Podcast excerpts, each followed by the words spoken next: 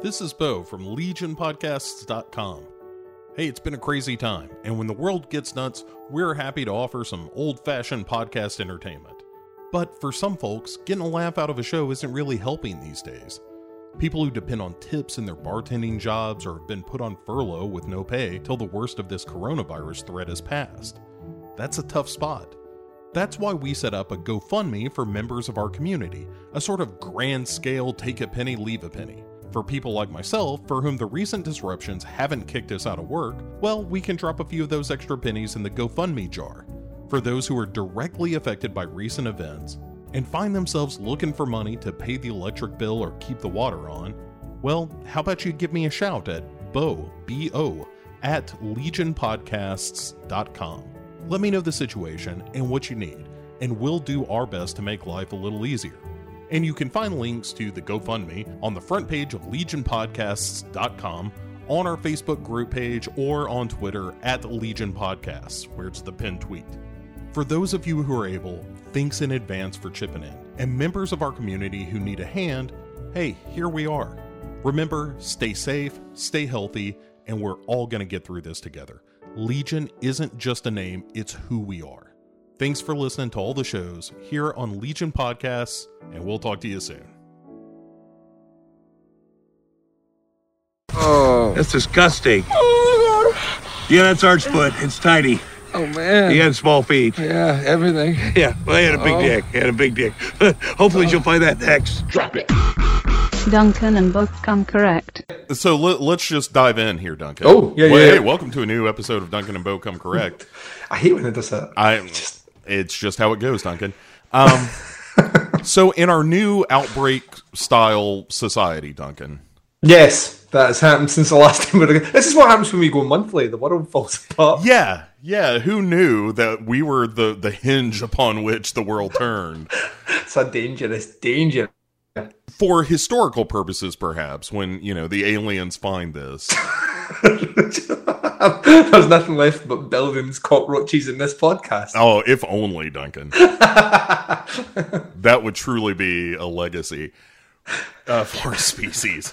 But, but yeah. So since we left, um, the uh, coronavirus, COVID nineteen, has become a, a pandemic, has spread across the globe. Mm-hmm. Um, societies are doing their level best to contain uh, the virus Mm-hmm. and have have levied restrictions. Um, I, I and I say that because I'm genuinely curious. I, I I keep up, but there's so much news coming so fast.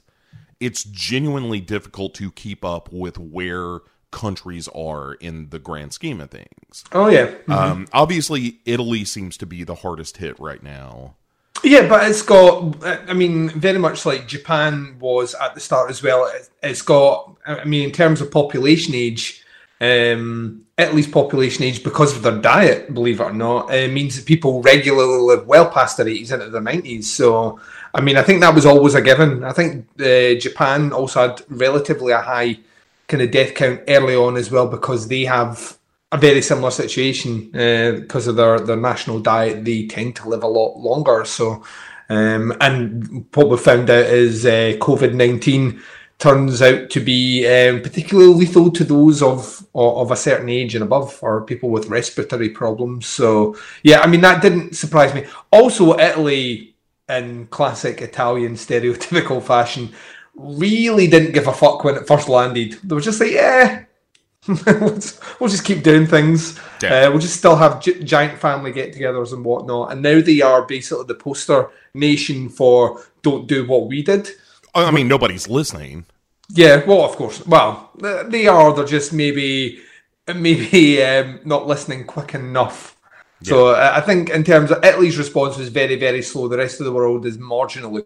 So where is where is Scotland in all this? Obviously, I, li- I watched that Nicola Sturgeon, um, uh, her press release or, or her Yeah. speech, and you know, again, I'm always jealous of competent and, and you know empathetic leadership at, at any time.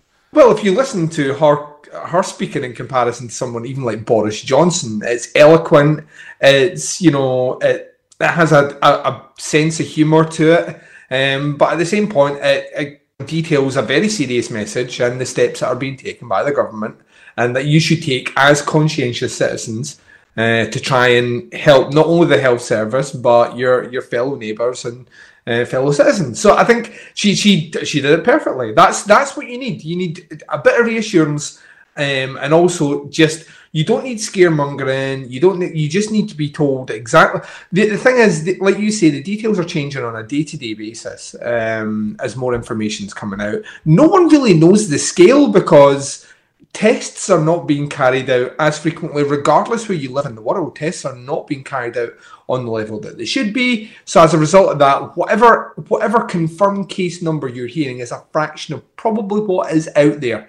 Um, so as it stands just now, the the UK was some people have criticised maybe slow to act. I don't necessarily think they have been. Actually, I think from a Westminster point of view, and it, it does pain me to say this, um, they've probably done things on the right scale at the right time. Schools officially closed on Friday throughout the UK, so that's them closed for essentially six months. They won't start back up until a brand new year now in August.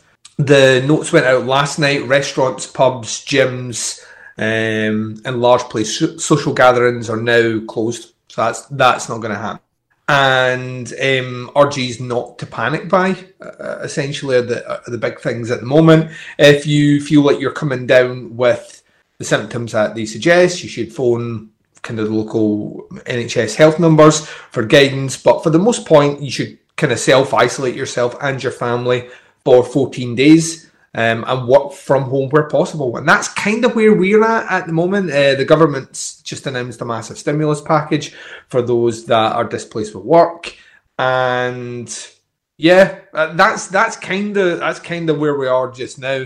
Um, I will say this: if uh, social outrage was a cure, America would be would be COVID free. Like you guys are still at each other's throats and uh, that is not the that is not the way to do things. The way to do things is Voltron up. Um, you, you know, just disregard what your government's saying and just use common sense. Oh, uh, and, that's never and been you guys, strength. Yeah, that, you guys will be fine. You guys will be fine. That's all you need to do is just don't listen to what your government's saying at the moment because I've tried listening to a couple of those press conferences and you know the, the order of the day is done even dumber. Um, I, I just don't like. There was that clip uh, making the rounds yesterday, which kind of time dates where we are just now of uh, that that health health minister or whatever he was. You know, your general surgeon. General. I don't Yeah, know Fauci, the, the the like one of the experts in the situation. Yeah, Yeah, like the the the the, the face palm heard around the world, uh, which was kind of which is kind of amazing. Like, see if you see a British press conference, like everyone is reading from the same hymn sheet. Everything is, you know, is is uniform in its approach uh, to stop confusion. And then you've got Trump going off, and this guy's just like, oh. Fuck. you actually, Yeah. I think you can see him mouth the words "oh fuck" um, as his hand slid over his forehead. So he has yeah, been just like that guy, Dr. Fauci, has been the one beacon in all of this. Mm-hmm. Like any interview he's done, any any press uh, uh press uh, briefing that he's he's been in front of, it's always very reasonable. It's just like here's what's going on, here's what we need to do. You know, we need to close down the bars and restaurants and and whatever means you get people out of those places, that's what needs to be done. Everybody, you know, like he's very he's very matter of fact. He's a scientist. He's like, here's Yeah. the science. Here's what we would need to do to combat the spread of this virus, and all that is is sort of undone by an administration that seems far more concerned with the appearance of of Yeah. their uh sort of their their handling of the situation um, which hasn't been handled. You know, like they kicked the can as long as they could, and even now, because the United States is in fact a bunch of states, um, the the political move seems to be we are going to put the states in charge, Yeah. and and that way, if shit goes bad, the gov the federal government is not to blame. And yeah, I mean, he said it himself. Uh, like somebody asked him, uh, like, who do you uh, uh, do you do you bear any responsibility for any of this? And he was very quick to say, like, oh, I'm not to blame. Yeah, yeah, of course. But, but I think the, the thing is, as well, is the more information is coming out as well. And the, the weird thing about it is that information has been known for not only months, but has been known since last year. And I think the more we're finding out about specifically the the specifically the, the tracking patterns and how people are dealing with it or not dealing with it at the same time, uh, I think there needs to be some uniform approach. Like your country is like it's so different in terms of landmass, climate, and all the rest. You know what I mean? That you can't just have a one blanket, one rule fits all. It's different in Scotland, right? Scotland has a population of five million. You know what I mean? You know, like, like I think maybe one of your smallest states has about the same population, if not bigger than Scotland, right? And for the most part, you you want to like blanket put out something across this. It's fairly easy to do when you're dealing with like rural states um, where people live fairly remote and, and kind of distant. You can't treat that the same way as you would treat New York, for example. So I, I think there, there's a difficulty there, which is all the more reason to make sure your message is on point. Yeah, like you can't you can't just give out a one size fits all approach um, to to to kind of public messaging on on something as serious as this. It has to be tailored. It has to fit specific, um, not only specific states but specific areas. And yeah, that's the one thing that's not like the. It, it wasn't me. It was him. Sort of kind of finger pointing. Or you know, that's a silly question, or that's an ignorant question to say to a journalist. Does not inspire confidence on anything, and it's weird. Like of all the of all the things that we've spoken about in the four years that Trump has been here, let that sink in. Four years that Trump has been your president. Uh, did you ever think it would be a global pandemic that might be the thing that gets people going? I don't think this guy's presidential. yeah, I mean, he, he had been very lucky in that there hadn't been a a a political or or you know more uh, tangible threat to the country other than those of his own making. I was about to say he survived through large scale natural disasters where he has completely fucked up the response. You know what I mean? Completely fucked up the response. Um, he survived through all of that. And I mean, like a kind of aggressive strain of the flu is what might get people now saying, actually, I don't think this guy's cut out for the job. uh yeah, yeah. I mean, we'll we'll see how it goes. Um I don't you know, eh, like you have to get into kind of the nitty gritty of of the politics of it to see how how truly incompetent he is. Oh yeah. Uh, you know, most people aren't paying attention to the fact, like, yes, he is saying, "I am putting the states in charge of, of handling the the epidemic as they see fit," but what you don't hear accompanying that is he is also uh, trying to undercut the funding, the additional funding to states. Mm-hmm. So that you're, he's basically saying, I want them all to take care of this themselves, but I'm not going to offer any federal financial or practical aid to help with that. Yeah. And, and so again, it's a mixed message of, hey, they need to take care of it, but we're not going to help and he made some statement like when when a bunch of governors were like hey we need ventilators because like once this thing gets bad here we're gonna we're we don't have it. Like you know our medical system is a for-profit system. Empty beds do not make money and so we yeah. don't have any empty beds. And then if there's a sudden inrush of uh of, of these covid patients it's going to overwhelm everything. Like they're already calling uh, a lot of nurses and doctors out of retirement to. Oh yeah, they're doing this. the same here. Yeah, they're, do- they're doing the same here. I, I was listening to um, Slate do a podcast called "What's Next." It's usually I like listening to it. You get it's like comes out every morning. It's about twenty minutes, and they just talk about a subject that's pertinent on that day. And um, they were speaking to someone in Italy who had said that basically ambulances have stopped using their sirens because it, they, were, they were coming that frequently during the day and night time, it was distressing the members of the public. I mean, let that sink in. Yeah, that's how gr- that's how grim things are. Is the actual sound of like ambulance sirens going at all hours and, and consistent, um, consistently throughout the day is giving people a conversion of kind of PTSD. Yeah. which is just insane. Um, what about? Are you working from home? Are you?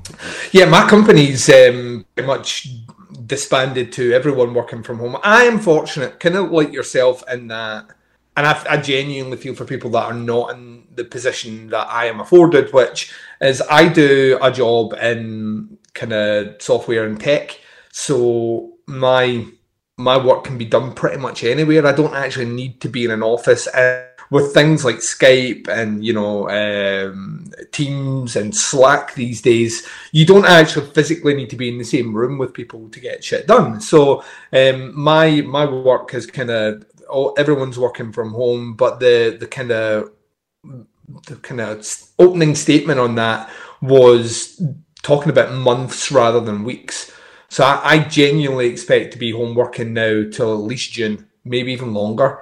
Um, the government seems, you know, they can curtail the, the kind of larger part of the curve um, for about 12 weeks. So I think it's probably going to take a bit longer than that. So, uh, yeah, t- so I'm, I'm working from home. My wife is still commuting into her office at the moment, although they've changed the way the trains are now running. Uh, they're now running what's called a Sunday service over here. I don't know if you have something equivalent in the Oh yeah, it's what religious services.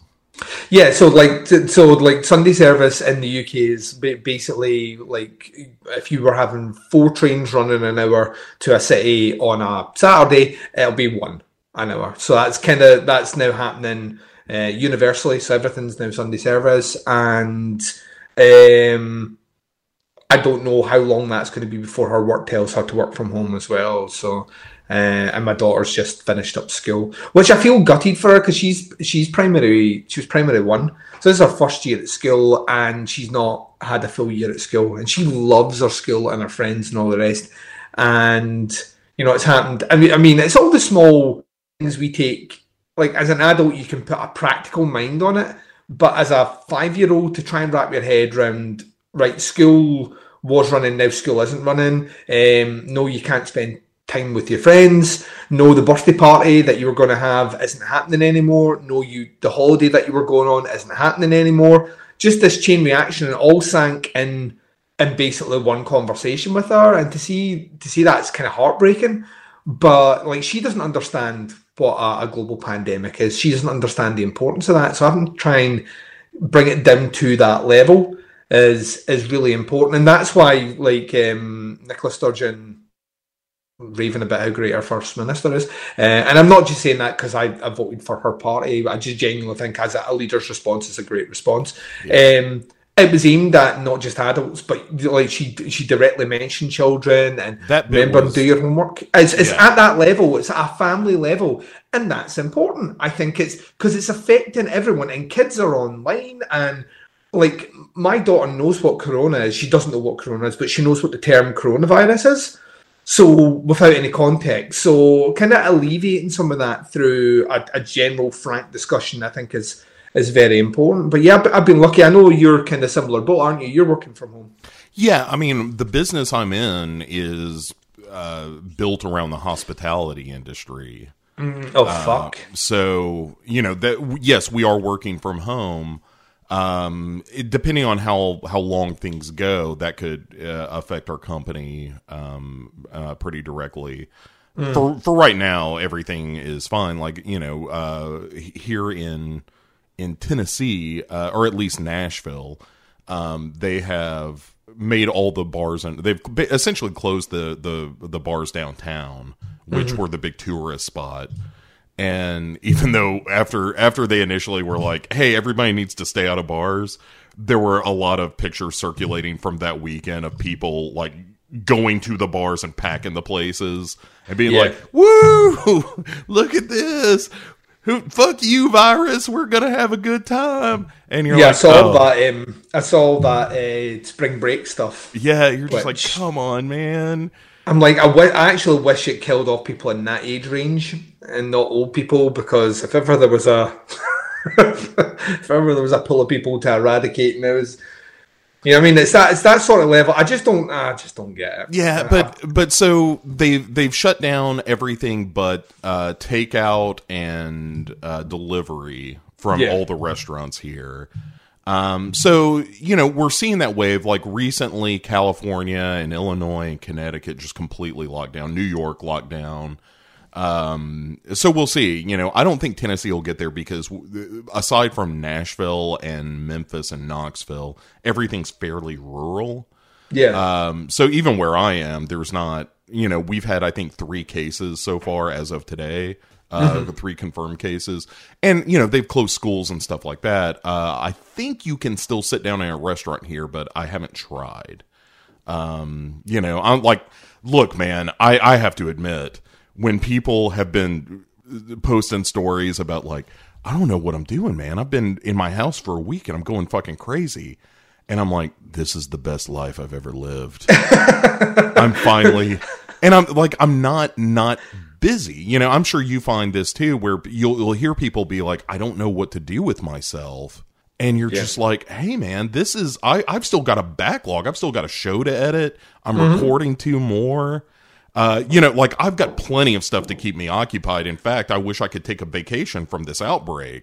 It, it- it's weird how like years of podcasting us have uh, years of podcasting have essentially given us the tools equipped to deal with a global pandemic. You know what I mean? yeah, yeah. No, my m- the best life for me is never leaving, and uh, this it- is the thing I'm thinking about. Like, like after I've worked from home for three months, do I want to go back to working in an office? You know, uh, so here's the interesting thing like uh, you know uh, let's put a button on yes the pandemic is scary everybody's uh, freaking out about it a little bit but uh, we're probably going to be okay so everybody Also- everybody chill Yeah. Also, what I would say is, myself and Bo both have online presences. If you feel yourself needing to talk at all as a listener of this show, drop us a line. I'd like, Please, I'd- yes. yeah, yeah. Don't don't suffer in silence. Don't feel your sanity going a bit crazy. If you want to have, even if it's the most absurdest question at all. You know, like what? Like I, I posed a recent question on my show. Like, what's it this, Bo. Could you imagine, right? Could you imagine David Lynch directing the movie Shocker? oh my God. Wouldn't that have been the greatest thing? That, that came to me on on Thursday on a whim when someone said if David Lynch directed a horror movie, what what, what, what horror movie would you like to see? And I was like, Shocker. Like things coming in and out of electricity sockets. Why did David Lynch not direct that? it's all about power You know I mean? Like, but like stuff like that. Even if it's the most absurdest question you can think of, and you want to have a silly conversation, we're both online. We, we might not get because of time differences. We might not get back to you straight away, but don't suffer in silence. Drop us a line. Yeah, and uh, and, and we'll, I'll I'll tell you what we'll we'll come back around to that here in a second. But talking about this working from home thing, I was talking to my boss, like the owner of our company, uh, shortly before we all had to go to remote. You know, like, and again, like you, we're uniquely suited where most of our work is online. Like yesterday, I did my first like online training session with a customer and stuff like that. And it's like, oh, this is all totally doable. And the thing that it revealed, uh, which, all right, so here's the weird thing is about a week before the coronavirus shit hit, there was a tornado in Nashville that hit the building where I work. And it just leveled the neighborhood uh, that that the business is in. Um, our building fared better than most in the fact that it was still habitable after Yeah. the tornado. Uh, across the street, that was not the case. It was really something to see. It looked like a, a war zone. It was crazy. So, because of that, we were forced to work remotely a little bit because the building had no power, nor was it going to for a few days. And so we started working from home there. And it went well. Like from the first day that it happened, like we were up and running in about four hours. And then uh, we worked from home, came back, and then the coronavirus thing happened, and, and we started to work from home again. And this conversation I had with my boss was it basically him saying, There is uh, what we have learned is there is little reason to have our company centralized like this. Yeah, of course, of course. In today's in today's world, you don't need like my my boss is very old school in his approach, where he just likes everyone in an office that can just go and grab someone and wants to speak to him. But I genuinely feel his arguments, his antiquated arguments of, well, we need a support phone, you know, a phone that people, our customers can phone, like, and, and so someone has to be in the office to answer, like all those things that he's raised as issues not to have staff working um, like remotely without having to pay the overhead of like rental cost. I think that all that's going away. You know, I- Yeah. all those arguments will be slowly picked off as long as we can still deliver the same quality and the same uh, currency of of support that we have been doing. And then beyond that, if all we need is the occasional day for meetings for the company and all the rest, you can you can get like a WeWork style, you know, office for a day sort of thing where you get everyone in for, for a meeting or whatever, catch up as a company or a business, and then everyone goes back to working at home. Yeah. I think a lot of the paradigms that was was my kind of point on my Thursday show is a lot of the paradigms that we live under or have been living under are like remnants of certain parts of the way we conduct ourselves, where it, where it's commercially or socially. I think those are are being highlighted as kind of old fashioned. Yeah. Um, and I think a lot of them will slowly now start to slip away and kind of post uh, COVID nineteen. I think the world looks looks different. It looks a, a, a lot different in the way we embrace certain aspects of technology, which have only ever really went so far, or certain levels of professional industry. I think they they become just everyday tools, and I'm not against that to be honest with you. Um, Yeah, I, they're- I'm kind of I'm kind of like the that if the tech's out there and it works and it does a job and it allows you to communicate and and still live and still and and whatnot, then why are we not embracing them? Yeah, I mean it. It increases, uh, statistically speaking, if you are working from home, you tend to be more productive and happier. I work longer. Like I've, Yeah, I, I do too. Yeah, where, like at half past five, if I have to go and pick up my daughter, and I'm like, right, that's me finished, and I'm not going to look at my computer again. Like at half five, if she's already here and I'm in the middle of processing something, I'm like that. Might as well just finish processing it. I'll free up some time tomorrow, knowing fine well that I'll probably do more tomorrow anyway. Like my day, my working days are longer, but I don't feel like I'm doing more work. If that makes any sense. Yeah, and I I tend to start a little earlier just because I'm like, oh, I've, I've had my shower, I got dressed, I had my coffee. Now mm-hmm. I'm ready to sit down and do some work. I mean, it's about 30, 45 minutes before I would normally start, but why not? Yep. Yeah. and yeah. and I yeah I I agree, and I think you know in be, despite all the chaos and craziness and stuff like that uh, going on in the world, and there's definitely going to be some more pain in the future before uh, the Oh, God, relief yeah. begins. Mm-hmm. But th- on the other side of this, we might be looking at for a certain segment of the working population, there might actually be some improvements, and one would hope. Even in other industries, places like the hospitality and enter- entertainment industries, that it, it teaches a lesson of like, oh, we need some kind of rainy day fund, whether that happens Yeah. on a I mean, governmental level or on a business level or whatever. see all these large like all the large large not not your local kind of your restaurants and your your stores and whatnot but see like companies like boeing the, see the fact that boeing doesn't have a rainy day fund Man. some description like if you if you're predicated your entire industry on nothing bad is going to happen that's going to stop people taking flights then you are an idiot. Like i mean i mean come on.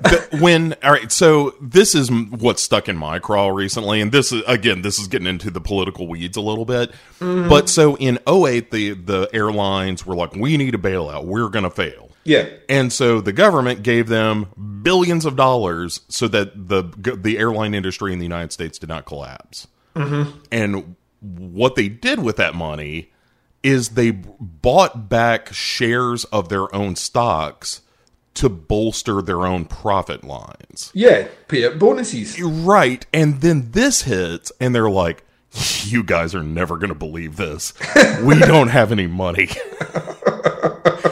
It's fucking unreal. It's unreal. And the I- thing is, yeah. They're going to get the money again. I know, learns a lesson. I have the Star Trek Six Kirk reaction of let them die. You know, like yes, it will suck for about two months, and then some other airline will will you know rise from the ashes, Yeah. and will be okay again.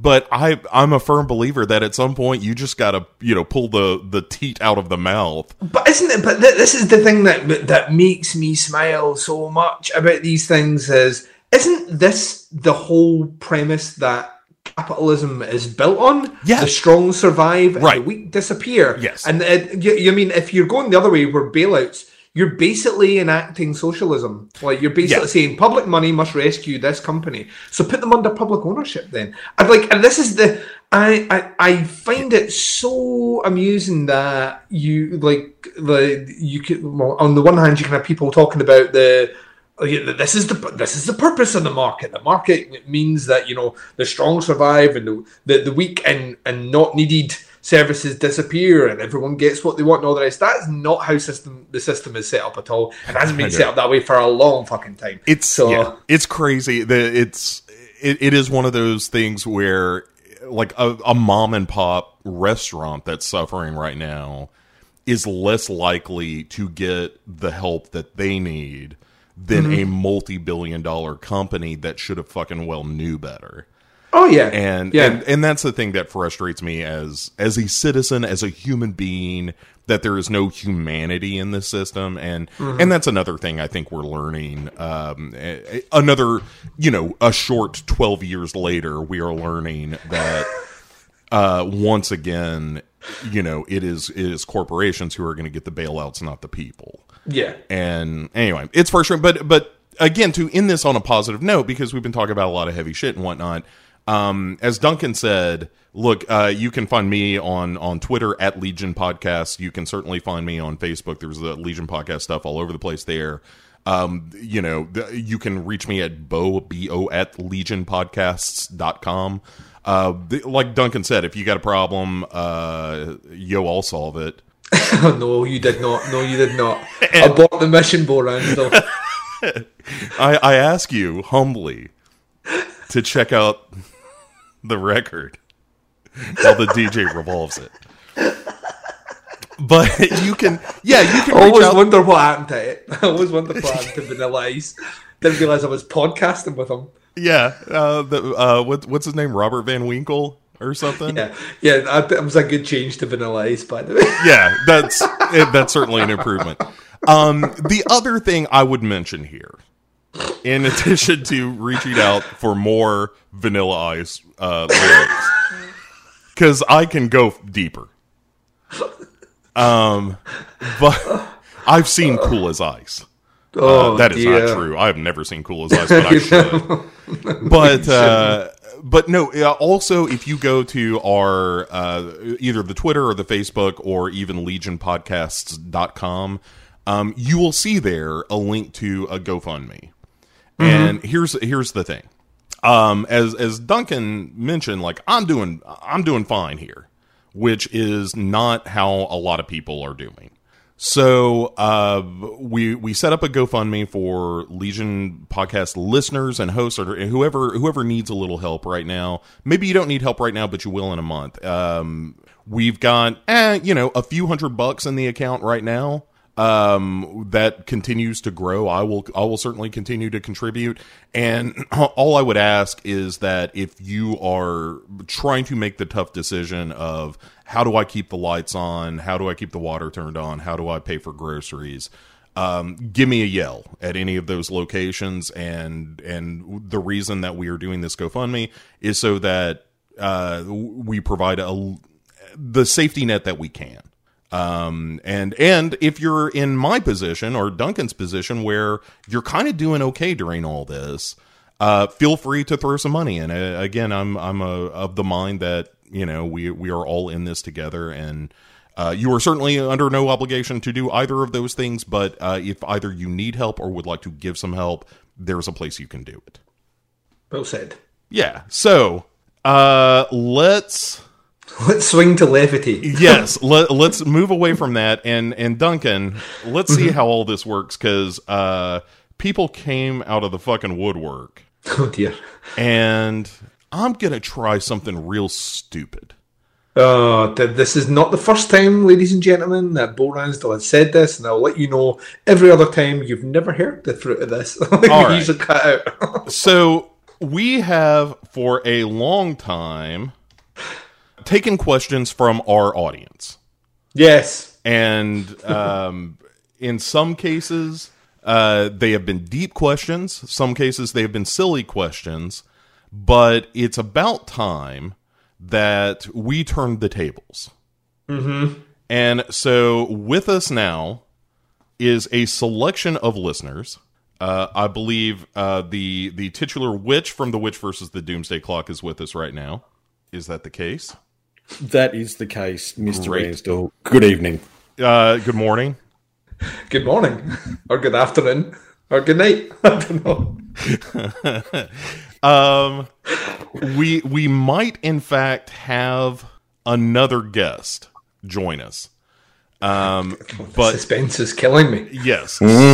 So uh, we will take that as it comes. Here's the deal. As I've said, we have a, a number of people uh, who have asked us questions over the years.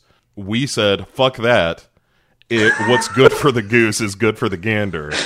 Nice. And so now uh, we are going to present to the witch and anyone else who shows up. There are a couple of people who may jump in here, uh, but we'll start with you.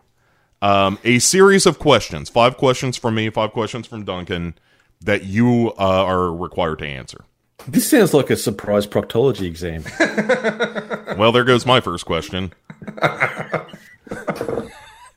Yeah, Dun- that's, that's, one, that's one thing you don't want to want to hear in a proctology exam is what is this? Okay. Our, also, also with us is Derek. So we have, uh, we now have two faithful listeners. Uh, this is Derek and and the witch, uh, who are going to be answering questions devised by Duncan and myself uh, to tax the mind and the spirit in in these Okay. troubling times. So, Duncan, if you would like to begin, uh, ask a question of our listeners.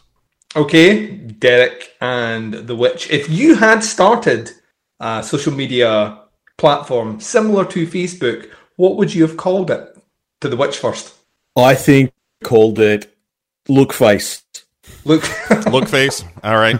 Noted. Look face. Okay, Just yep. look face. look face, look face. That's right. Yeah, I, I like There it. you go. See? Easy, simple, direct. Same like it. question. Same question to Derek. Uh, if it's anything like it is today, curb stomp. oh, Oh wow. Curve stomp is aggressive. dot com. I was like, like, you imagine put your like going out for avocado and toast. I'll post it on my curb stomp. In, instead of a, a little thumbs up symbol, it's just an oi.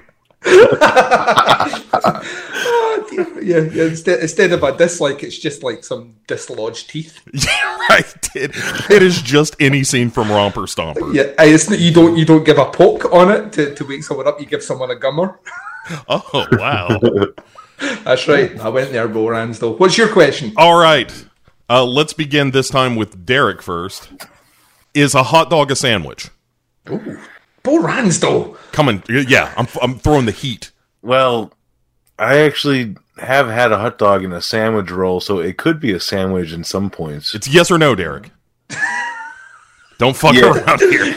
Specify that at the start. You didn't say this is a yes. You left it open. I look. It it's a yes or no. Is a hot dog a sandwich? Yes or no? Yes. Yes. Okay. The witch. Fuck no. You Americans and your obsession with calling everything a sandwich. A sandwich is two bits of bread. All right? That's it. That's the that the transferred British mentality all the way over in Australia. That's what we do in the Commonwealth. I- Universally acknowledge what a sandwich is. Call me a European. I agree. I think a hot dog is a hot dog. A sandwich is a sandwich. I, I think a hot dog requires that there's a pocket of bread holding the meat. Yep. Ah, but therefore you could put a hot dog in a pita bread and it would still be a hot dog. I don't disagree with that. And also, it's not really like a hot dog is the thing that's going in the bun, just like a burger is the hmm. thing that goes in the bun. So hmm. Right, but if you had a hamburger stuffed into a hot dog bun, you wouldn't call it a hamburger anymore. Hmm. The, the Well, you would because it's a hamburger. yeah, because it's a hamburger. the only thing that It's not. 'cause- It's not sausage shaped. A hot. uh, See, there's a difference between a hot dog and a sausage. But what if you what if you just brown the ground beef like it's loose ground beef and you dump that in a hot dog bun, put some relish on it? It still ain't a hot dog. That sounds it's delicious. not a but I'm still- hamburger. I, would- I would munch the shit out of that. That sounds amazing. but, but the It thing sounds like a lazy man's taco. Uh, the thing is, though, if I can uh, excuse my language, but uh, a hot dog is pretty much a miniature bologna stick. Yeah. So when you have sliced bologna and you have fried bologna, it tastes like a grilled hot dog. Still, it's the same. All right, and here's here's the real curveball. I did not curveball is realise that Bo was going to ask a question that has instantly made my stomach think that everything sounds delicious. Well, that's what I do. But the the real fucked up thing is when somebody takes a couple of hot dogs and slices them in half and puts that between two slices of bread. I don't even know what you call that shit. That's a fucking sandwich, Bo. It sure sounds like yeah, it. Like That- yeah, it's a sandwich. We just told you between two bits of bread, it's a sandwich. Uh, and yeah, that's what I'm. That's why it kind of occurred me to say yes because I did have a hot dog that way before. Uh, There you go. Yeah, All right. And you, what you do is you put mustard on one side and cream cheese on the other, and you stack it with potato chips and it's and sauce, and it's fantastic. Oh, which I'm coming to live with you. finally, things get sexy on this show. you too can have a body I'm like mine, Duncan. I'm, I'm, ha- I'm having flashbacks when Burger King used to have their enormous omelet sandwich for the first time. Yeah, Bur- Americans, man. Honestly, Burger King's like- motto should literally- just be like, "We don't give a shit." For real. Yeah, if you can keep them down, it's good.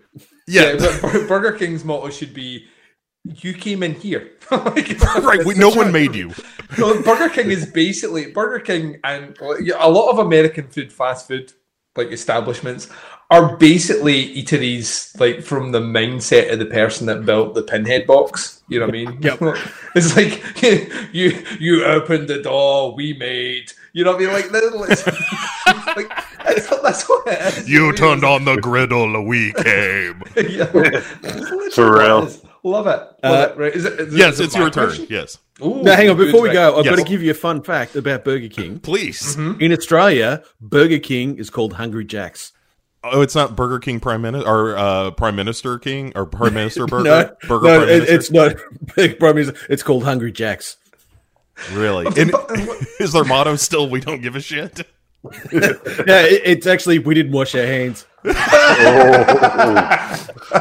We will put the virus in you. Too soon.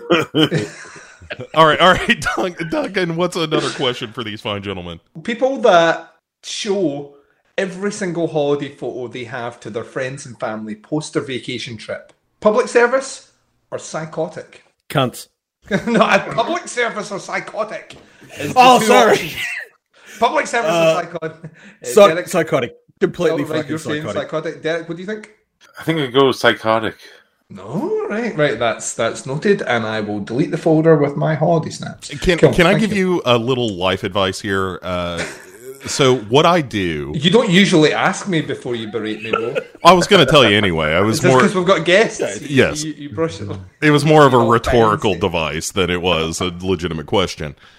So, so here is my rule, and I have I have had this rule long enough that everyone knows it about me, and and that's the thing. You have to be consistent with it. Mm-hmm. Is if anyone says I want to show you pictures of my new kid, my vacation, my asshole, whatever it is that they want to show you pictures of, you say Is it in that order normally? Usually, yeah. I work with a, a lot of sodomites, but you can tell by the t-shirts they wear. I heart sodomy, they say, and I went to Disneyland and all I got was sodomized. yeah, yeah. I went to the Boy Scout Jamboree. I went to mass. Um, sorry. So, but what I do is, if anyone asks me if I if I want to see their their uh, holiday pictures, whatever it is, I say, "Show me your best six. I only want to see six of them, and show me your best six. And I reserve the right to ask for more if it's interesting. That has never happened. It seems weirdly like you've just promoted one of your shows. No, no, no. It does that, like, That, that was such with. a like cynically, I was like, the Pick six movies. Pick, pick Drops six. Oh, is that basically what you're saying? Did you just find a way to plug one of your shows on this very serious question and answer session with our listeners? I didn't find a way, but you sure did. I appreciate Life it. finds a way, Bo. Life finds a way. Uh, you you were so mm-hmm. busy wondering if you could advertise the show, you didn't stop to a- ask if you should. Just show me pictures of your dogs. That's all I care about. See, Yeah. this is like Derek. I made Derek's week. yeah, yeah. Like So- pet pictures are are the one thing I will I will genuinely want to see more of. Yes. But yeah, for if first of all, if you've got a newborn baby, I do not want to see that thing. that is a, that is an ugly little piece of flesh, and until it's talking, I don't want any part of it. Oh no, even then, Bo. Until it can lend me twenty bucks, I'm not interested. Yeah, yeah. Until you're on the road and potentially a threat to me, I don't need to know you're alive. Oh my god. Uh, yeah, I and and as far as vacation pictures, I had a friend of mine show me a picture one time of a a menu that they ordered from when they were in Cozumel. what? Yeah, I was like, are you took first of all, you took a picture of the menu, and then you had the sheer gall, the the fucking balls to show another The human fucking being balls on this guy. the fucking balls to show me a picture of a menu that you ordered from on vacation. You can go right to hell with that Let- shit. Let me counter because I have a photo of a menu that I took right in Tokyo, and the menu was the golden shower menu. All right, And I was fine, like, fine. And no See? fucker is That's- going to believe that's- this. So yeah. I, you do it for comical value. You don't do it to say that. Oh, and on the Thursday, we went to the Outback Steak, and this is our menu. You don't do it that way. You do it for comedic effect only. to show people that they had dick soup. Yeah. Right, I had shark ball soup. Here's my photographic evidence. What's which one? What's the pineapple special detail on that golden shower menu? you do not want to know. Is it my turn? yes. Oh, okay. So, uh, qu- question two. Holy shit. Question two. If animals could talk, who would be the asshole of the animal kingdom? Oh, nice question, Bo Thank you very much. Who's it? Who's it? Oh, for let's uh, let's start with uh, the witch this time. Uh, meerkats. Really? They seem so friendly. Those little fuck, but they're into everything. They fucking got to look at everything. What's going on? What are you doing? What the fuck are you doing? Did you see what he was doing? Oh my fucking god! Did you see? He had his dick out. Oh my fucking god! Did you did you see the pants that she was wearing? Oh my fucking god! Just a little horde of assholes. So they're Yeah. the the Stephen Baldwin from Sliver of the Animal Kingdom. I was gonna, I was, I was gonna say the the the, the, the, the gawker of the animal kingdom, aren't they? Really? Yeah, yeah. All right, So uh, fuck meerkats. Derek, why why isn't the asshole of the Animal Kingdom meerkats? because it's penguins. Because they always look like they're fucking pissed off. They do look like they got a real corn cob up their ass. I'm just Yeah, picturing but all. seriously, if you were dragging your dick in the snow all the time, you'd be pissed off. I just I just picture every penguin just talking like Danny DeVito too. That's what I want in my life. the, the, all Danny DeVito from Twins tonight. It's your night. Ooh, it's your night, bro. I'm thinking of more of the uh, Always Sunny DeVito, where you just have a bunch Yeah. of penguins like, we don't have a lot of years left. We're gonna get real weird with them. Let's play night crawlers. right. They've always got a gun and willing to wave it around.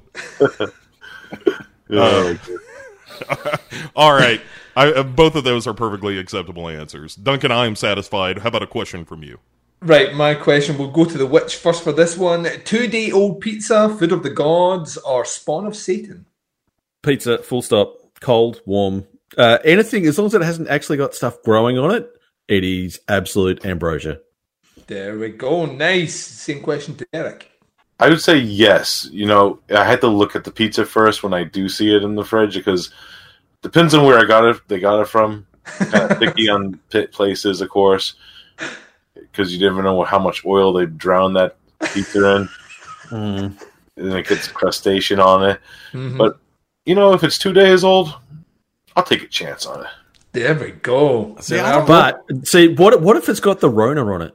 Right, because the Rona can live in the fridge. You could be eating Rona pizza. I asked for that as a part of my topping. I want I want some Roni and some Rona. Mm, Rona. My Rona. Oh, dear. Oh, you little sniffly one, sniffly one. Finding it hard to breathe with my corona. You got a fever, son. Oh, I love all this. So I mean, here's the thing that I have a problem with uh, Duncan's question. Uh, Oh, oh. A, a small detail. See, I don't pick holes in your questions at all. I just want You clarification. fielded- Uh, this, like, see, when our listeners ask us questions, do we have the opportunity to get clarification? Bo, no, we just answer the fucking question. That's why this is so unique. That's why it's a good show. and my question is: Is the pizza refrigerated in those two days? No. Okay, see that makes a difference. Ooh, yeah, no, that makes a difference. Yeah. I've, I've lived in houses where they use the pizza as an ashtray. Uh, so- Yeah. This is this is a pizza that has stayed in its box on a worktop or a kitchen top uh, and untouched for two days. Is it food of the gods or is it fucking refrigerating pizza for? That How, how big is your pizza that you you have to refrigerate? It's consumed within ten uh, within two days or not at all. No, because you get like a really fucking big one and you eat half of it, you chuck the other half in the box in the fridge and you eat it the next day. Yeah, that's so you're eating it the next day. You Yeah. But even fridge like even would you? two, three days down the track, if it's in the fridge, I, I, I you have children, Duncan. All right. Yes. Now I have I also live in children. a cold country, I- so technically I don't need a fridge. right? It's I- I- I refrigerator will not level. eat anything that is left on a bench because was- it could have been spat on, licked, spilled on. I was about to um, say, could- like, I've just could have had a quick crack at it. I said- I've just realised that I'm speaking to people that live in more temperate climates. So um, yeah, maybe maybe the fridge thing uh, is a, a better uh, standing. I don't know, Duncan, because Boston's like the apocalypse right now because it's Oh, I was like about to say, yeah, you're Boston. That's right. Boston's kind of more, uh, Yeah. it's more Scottish than, or Irish actually, more Scottish the than way- than anywhere else. yeah the way the way uh, I describe Boston's like weather changes like uh, the stand-up comedian Lewis Black was like I was in Boston one time and it was like raining, fucking snowing, and fucking hailing all at the same time. They don't even write that type of fucking weather in the fucking Bible. Uh, all right, I, have got a question for you guys. All right. Let's start with Derek. All right. What is the strangest thing you've ever seen in someone else's house? Uh, I seen a guy petting a ferret with no shirt on. Is that a euphemism? It was it was very odd. It was just like I was in like my buddy's house and his friend was over in his underwear and it was, I, think it was like his cousin or something. Was kind of all you know. He was one of those droopy, all fucked up kind of dudes, and he was like playing with it and then he takes his eye out. He had a glass eye Oh well, now this is getting good. and fucking. It, it was just. You know, and then fucking playing with the ferret, and the ferret took the eye, and he was chasing the fucking ferret around. he took his fucking eye. You, you fling Wow. some Benny Hill music in the background of that, and this is the greatest skit that's ever happened. Yeah, I've this. I could not be happier about the answer to that question. Uh, which You, you had Bo at Ferret. Yeah, look. that's- you got to bring the heat if you want to beat a ferret chasing a glass eye. yeah, with a, a, a semi-naked man, that that is that's tough. Yeah, Um, I, I think probably uh, the only thing that that I could come close to that was uh, I, I I lived in a share house as you know most young adults do from time to time, and one of the guys that lived there was very secretive, um, and he he he moved out not long after I moved in, and when he went to his new place because he was going to live by himself, uh, which as it turns out, because you know he said come around and I'd have a few beers, and I thought yeah great we'll go have a few beers, and we're hanging out, and um, so we're sitting out the back having a couple of beers, and I said oh where's the toilet? Because in typical fashion, I walked in, we went straight to the fridge, and then we went outside. I didn't get a tour of the house that he lived in. It was just like we're here to drink beer, and he said just go down, just go in through the back door, turn left, and it's second door on the left. And I thought, no, that's easy. I can remember it. And, and I got as far as the toilet, and this is it's the end of the corridor. There's a toilet door on my left, and there's a door straight in front of me that's slightly ajar. Now, every part of me said, "Don't open that door. Do not, under any circumstances, open that door." I did. Um, the floor was covered in garbage bags taped to the carpet, like black bin bags taped to the carpet, and th- this is probably the strangest thing in in the cupboard because it was a bedroom. Um, there was no bed in there; it was just just the cupboard. Um, i- in the cupboard was women's underwear on hangers. yes. on hangers. That seems On hangers. all right. Oh, wait, like I'm trying. So is the waist around the top of the hanger so that like the pussy facing part is hanging straight down? No, they were like the like the little or the hangers, like the wooden hangers that have got the clips on them that like you, you use to put pants on. Jesus Christ. Uh, wow. Uh, Duncan's like i- i- his indignancy over my description is making me happy. No, no, I, It's like you went the long way to describe it. The pussy face. yeah, no, it wasn't like the fitted over the triangle. right? It wasn't fitted over the triangle because that would be it. Just wouldn't work. yeah, uh, yeah. Like, no, they're on, on the little clip hangers, like the little just like oh, just crossbar with the little clips on them, just on either end.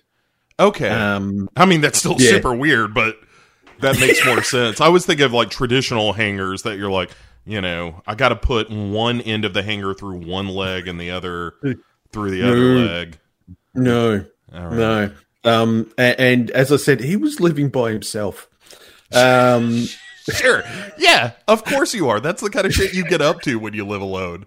Yeah, is it like, was it was it was there was there a stereo in the corner playing "Good Goodbye Horses" or something? like, like, like a fucking large freestanding mirror. Yeah, the Yeah, there bathroom's was right down the hall. Uh, also, would you fuck me? yeah, if you could put the lotion on before you come back. I'm swinging here. I'm swinging here. I don't. I can't. I can't remember how many times, if any, podcasts I've actually said this story on because I, I tend to be fairly aware that this person may listen to the show one day and hear how fucking revolted and disgusted I was by this. uh, but yeah, the guitarist in my band that I was in years ago. Um, the first time uh, we went to to his house.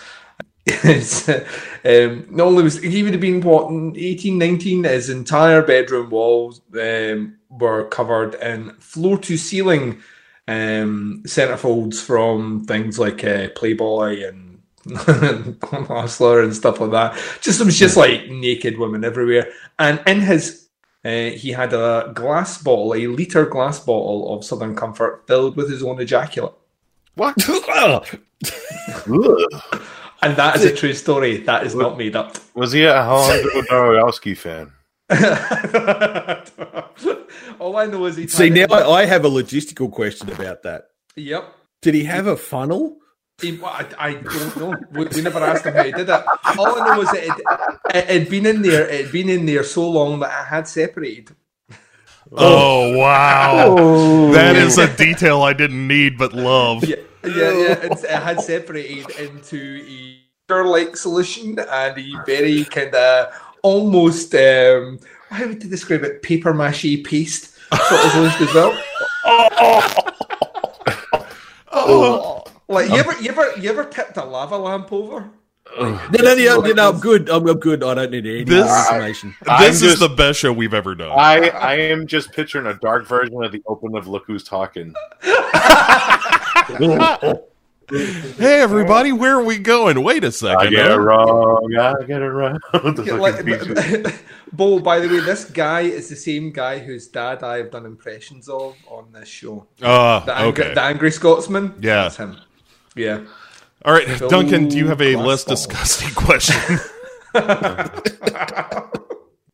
Right, I've got one that's kind of practical actually and pertinent to the situation we live in. Universal this week dropped on a on Friday both The Invisible Man and The Hunt on VOD. Um, now both these movies are currently well in theaters, although theaters are closed. Do you think this will end the way the public consumes media in general, or do you think that cinemas will still thrive post COVID nineteen? Put that to Derek first.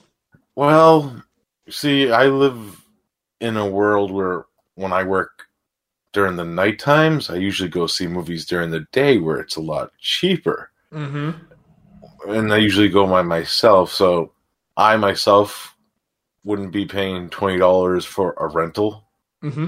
unless the whole family wanted to watch the movie, which my a lot of my family members and other people that I usually watch sometimes watch movies with aren't really into horror movies like that. If it was Yep. like a different movie, maybe I wouldn't pay twenty dollars unless other people wanted to watch it too.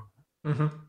So I rather go see a theater because it was like a you know like a five dollar Tuesday or like a matinee show. I could go see it for ten dollars or something like that, and still enjoy the movie and still you know you know I wouldn't blind what rent it for twenty dollars if that makes sense by myself. But if it was other people that wanted to watch it, maybe. Uh, I hope theaters do come back because I really do love the theater experience. It's crazy. I hope it's good to make money this way for them during this time period. I get it since these movies were in theaters and this shit happened. I hope all new movies don't come out like this though in the future. Cool. Same question to the witch. I I kind of agree with Derek to a certain degree, but um, I feel that the cinema experience is unique and people crave it. Mm-hmm. Um, it's the same reason that we still have drive-in theaters. Um, you know, you have open theater, open air theaters. You know, pool theater. You know, the fact of going to see a movie or a play or a musical or whatever with with other people is something that adds to the value of it. And uh, strangely enough, I actually think the fact that it's now been taken away from us, people will crave that. Mm-hmm. So Yeah. when we get the opportunity for it to come back, people will go again. It might change. It might actually, I think, narrow down the like. You, I don't think you're going to see the megaplexes, you know, the multiplex to a certain degree because it, the public is still going to be quite shy for a period of time. But I think I think the cinema experience will still be important. Yeah, Uh, I agree too. You know, it's just I I it's scary thinking that maybe other companies will do this more in the future for newer releases too. That's what I'm kind of afraid of too. Which and and it'll be like that movie WALL-E where we just never leave our beds and just Mm-hmm. watch TV and never go out again. You know. I'm hoping, personally, I'm hoping what they do is they start. Uh, I'm like when cinemas like start reopening and things like that. Like, see your large, large movies. These ones that I, I use Marvel as an example, but Star Wars is another great example as well. These blockbusters that play for two months in the hmm. cinema. What I'm kind of hoping is right. They get their big opening week. They play for what three, four weeks, and then a VOD option is made available for them, and hmm. you know, get them out of the cinema and let other movies play cinemas because, like, they do monopolize a large amount of cinema screen space in favor of just because of the companies behind them and the money they have. But get them out that way, you know, get get them out that way so you know people have that option if they want to revisit or rewatch two, three times, or if they want to get a group of friends around to watch it, they can do. The the whole way we consume media. We were talking about this before you guys come on. Um, is going to change. Uh, Oh, yeah, it has to. has to, has to Yeah. change. Um, Yeah. And this this is one of the things where, like, very much like how, like, music companies, uh, like music labels were like, you know, online streaming's a bad thing. Yes, Napster maybe did it the wrong way, uh, but you know, it's like it's a, a bad thing. But now, when you think about it, people are all walking around with uh, Spotify, with iTunes, and all the rest. They pay a sum of money and they get access to, you know, vast archives and catalogs and music that for like movies weirdly seem to even with Netflix and Amazon Prime doing all the things that they're doing, your Hulus and your Vudus, etc. Um, I think there's still a very old-fashioned approach to how cinema is, is looked at, and I don't think cinemas will ever go away. Very much leaning on the back of what the witch said, like the fact you can still find drive, like kind of drive out kind of cinema, Yeah, drive-in cinemas. Yeah. yeah. The fact that they still exist um, shows that as long as there is an appetite for people as consumers to pay into a product like that, those will exist. So cinema will always exist. I just think Hmm. the way we consume movies and the, the release methodology that we have just now, if that changes, I'm not against that. like, I'm and the interesting thing is is if they if they expedite the VOD option, you know, like I Mm-hmm. said, it's week two or week three or even you know week four, it will actually reduce uh, the piracy level that goes with it. I think so. I think so. I think that'll be the big. I think you get you get them on VOD and you do away with this kind of very an- antiquated, old-fashioned release methodology of we'll stagger the release and it'll play in the states, and then three weeks later in the UK, and then five weeks later in Japan. And you know th- these things to me are very old-fashioned ways of doing things. Um, and you just release it everywhere at the same time. Yeah. And then everyone Release has it and then Yeah, everyone has it. They can go, you know, if they want to see week one, they go to the cinema. After that, it's VOD, Mhm. uh, and you can still go see it in the cinema. But it, you know, they they pare it down after that, and there will be a portion of the populace that will only consume it via VOD because they don't want to leave their house, and Yeah. that's hundred percent cool. But you know, you see a Marvel movie in the cinema, it's fucking epic. You see it at home, it's kind of cool, but not epic. yeah. Yeah. You know, and uh, another thing, uh, they they actually do kind of do that with like the lower like tier movies, like you know, like the IFC Midnight, Yep. or you know, like the ND Circuit movies, where they release them both on VOD and like limited theaters if you want to see it in theaters. Yeah, it's, I mean, it's a tried and tested release. My my one always comes back to uh, when Ben Wheatley released A Field in England. In the UK, it played um, cinemas on the same night. You could buy it physically or rent it VOD, all on the same day. Uh, and some people went to see it in the cinema because they wanted that cinema experience. Some people paid for it on VOD because they wanted to get a group of friends round, and other people went out and bought the movie purely off the back of the director. So um, I think I, I think more options are not necessarily a bad thing. Choice is king when it comes to Yeah. to these sort of things. And I think if you stick yourself to one system, this is what we we're talking about earlier on. If you are an airline service and you've not put away money in case of a rainy day situation where people have contagions and can't fly, then you deserve to fall like Yeah. hard. Mm. Um, and it's the same with cinemas. If you've put like um, with with the movie industry, if you've put all your chips on the table based on people will be able to en masse congregate together in large cinemas, then that's the wrong that's the wrong that's the wrong bet. Uh, Bo Ransdell, Hmm. that was a big question I asked. Um, like, uh, we Yeah. went a bit deeper than I was expecting, but I love everything that happened. Do you have a question? I do have a question. Uh, I will say about the the theater thing, though, uh, if I may, that I have had nothing but awful experiences going to the the movie theater over the past year. Uh, Just every motherfucker taking a selfie of themselves as they sit down and and texting through the movie and shit. So I would love to see independent movie theaters thrive after this, and I would like to uh, those theaters that really cherish the the theater experience. And like I'm very excited tonight. I haven't watched uh, Invisible Man yet, but I'm gonna rent it tonight and watch it on my giant ass screen in the basement, and that will be great. Uh, and if I could do that, uh, like like Witch was saying, just give me the choice of interacting with the the, the commoners. Um, but uh, like I don't I, I love going to the movies. It's just as time has gone on, it's become less and less of an enjoyable experience for me because of the people treating it like it's a public park as, Yeah. as opposed to a theater. and the, the the exception to that would be a place called the Belcourt, which is the kind of the art house theater in Nashville that I love. I've never had a bad experience there, but I go to you know the Regal and it, it's kind of a shit show. Uh, yeah, yeah, yeah. I was just gonna say, Bo, on that. You know, that's probably uh, one of my uh, reasons why I also go during the morning hours too. Besides, it's the only time I really get to go to the movies. Is it's less jam packed. There's only like it depends on the movie too, but you know, it's usually lesser packed, and it's usually a better crowd of people that are there. When, yeah. because all the kids are in school and shit during this time period. I, I have had the opportunity to do some of those like Tuesday, like early morning matinees where it's like at 11 o'clock, we're going to be showing whatever the fuck. And I do like those showings. I agree with that. I, I think, I think a great movie theater is often hamstrung by its, its, uh, its patrons. yeah.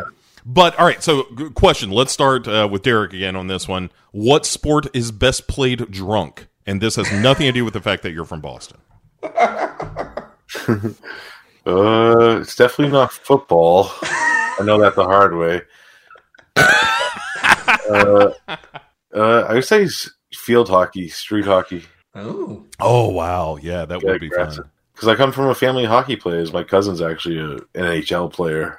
Uh, Oh wow, yeah, Wow. he plays for the Buffalo Sabres. Uh, so I used to play with them when they were kids and stuff. And you know, uh, used to play. You know, it was fun. You know, and another worst sport ever to play is like just regular like t-ball because then you just get pissed and you have a bat in your hand, so you never want to piss off an aggressive drunk person. No. tell them to come play for the Predators. We got we got a good thing going here. Does does sound like a, a, It's a a- group of it it's does actually- that, the predators sound like a group of molesters, Bob. It's actually funny you You say that because he's originally drafted to the Predators. Yeah, it, the, the Predators. Uh, they, you know, they're a contender. Yeah. They're, uh, the full name, Duncan, just to set your mind at ease, is the uh, school age Predators. So it's not.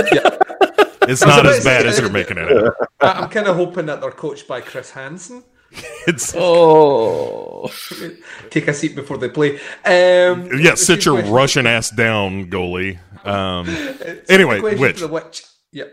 uh, so I fu- I fucking hate sport. Beach Um, volleyball. Let's let's play the stereotypes here. no, that's best played naked. Um, I would have to say that actually cricket is best played drunk because it's it's the only way to make it enjoyable. Oh, it's Otherwise- such a fucking boring sport. Thank God, Oh, Rich. so fucking boring. I love you uh, right now. Um, it, look, it is an Australian tradition to to get like fucking hammered on Christmas Day and then go out and play cricket in the yard with the small children and hurt them. The, the only thing I think of cricket is Forest Whitaker and the crying game. yeah. Yeah, yeah, that, that's everything you need to know about cricket. perfect. Yep. Uh, Duncan, I believe it is your final question. It is my final question, and I uh, I tried to think long and hard about this one to make sure that I got the best possible question for the two. And I didn't know who was coming on. Bo did not tell me. He's flung this on me like the sexy. Like the semen in a jar. I was about to say this, the, the the sexy the sexy glamorous STD that I did not want. That's Bo Ramsdale. Surprise! You're positive. yeah, Um, Bo Simplex 3 is what I am. Surprise! It's positive. Uh, Right. Um, I, I, knowing both you gentlemen as well as I do, I know that we we all have a fondness for particular types of cinema. Um, what I want you to do is tell me what your least type of cinema is, but what your favorite movie in that is. And this is where we weed out your dirty secrets um, and recorded for prosperity and blackmail later on. Um, so, uh, starting with The Witch, what is your least favourite film genre and what is your favourite movie within said genre?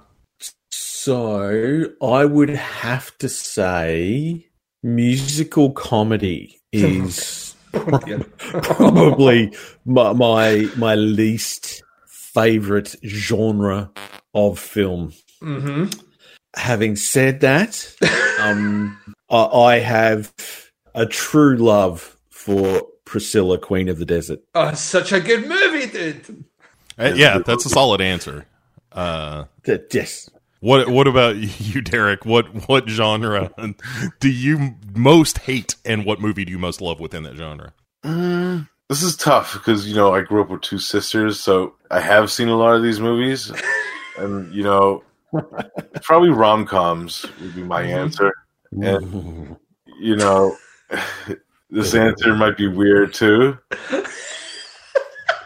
I think I have to go with twenty. If you say four weddings and a funeral, I'm hanging up. All right, that's No. it. I'm fucking out. no, no, no, no, no, my, my you know, uh, I was gonna say uh, twenty-seven dresses. It was a weird, odd choice. You know, weird cast. Katherine Heigl. hmm who I usually don't like, but you know, it was weird. I actually could watch that one. You know, it was one that me and my sisters watched that I could actually watch.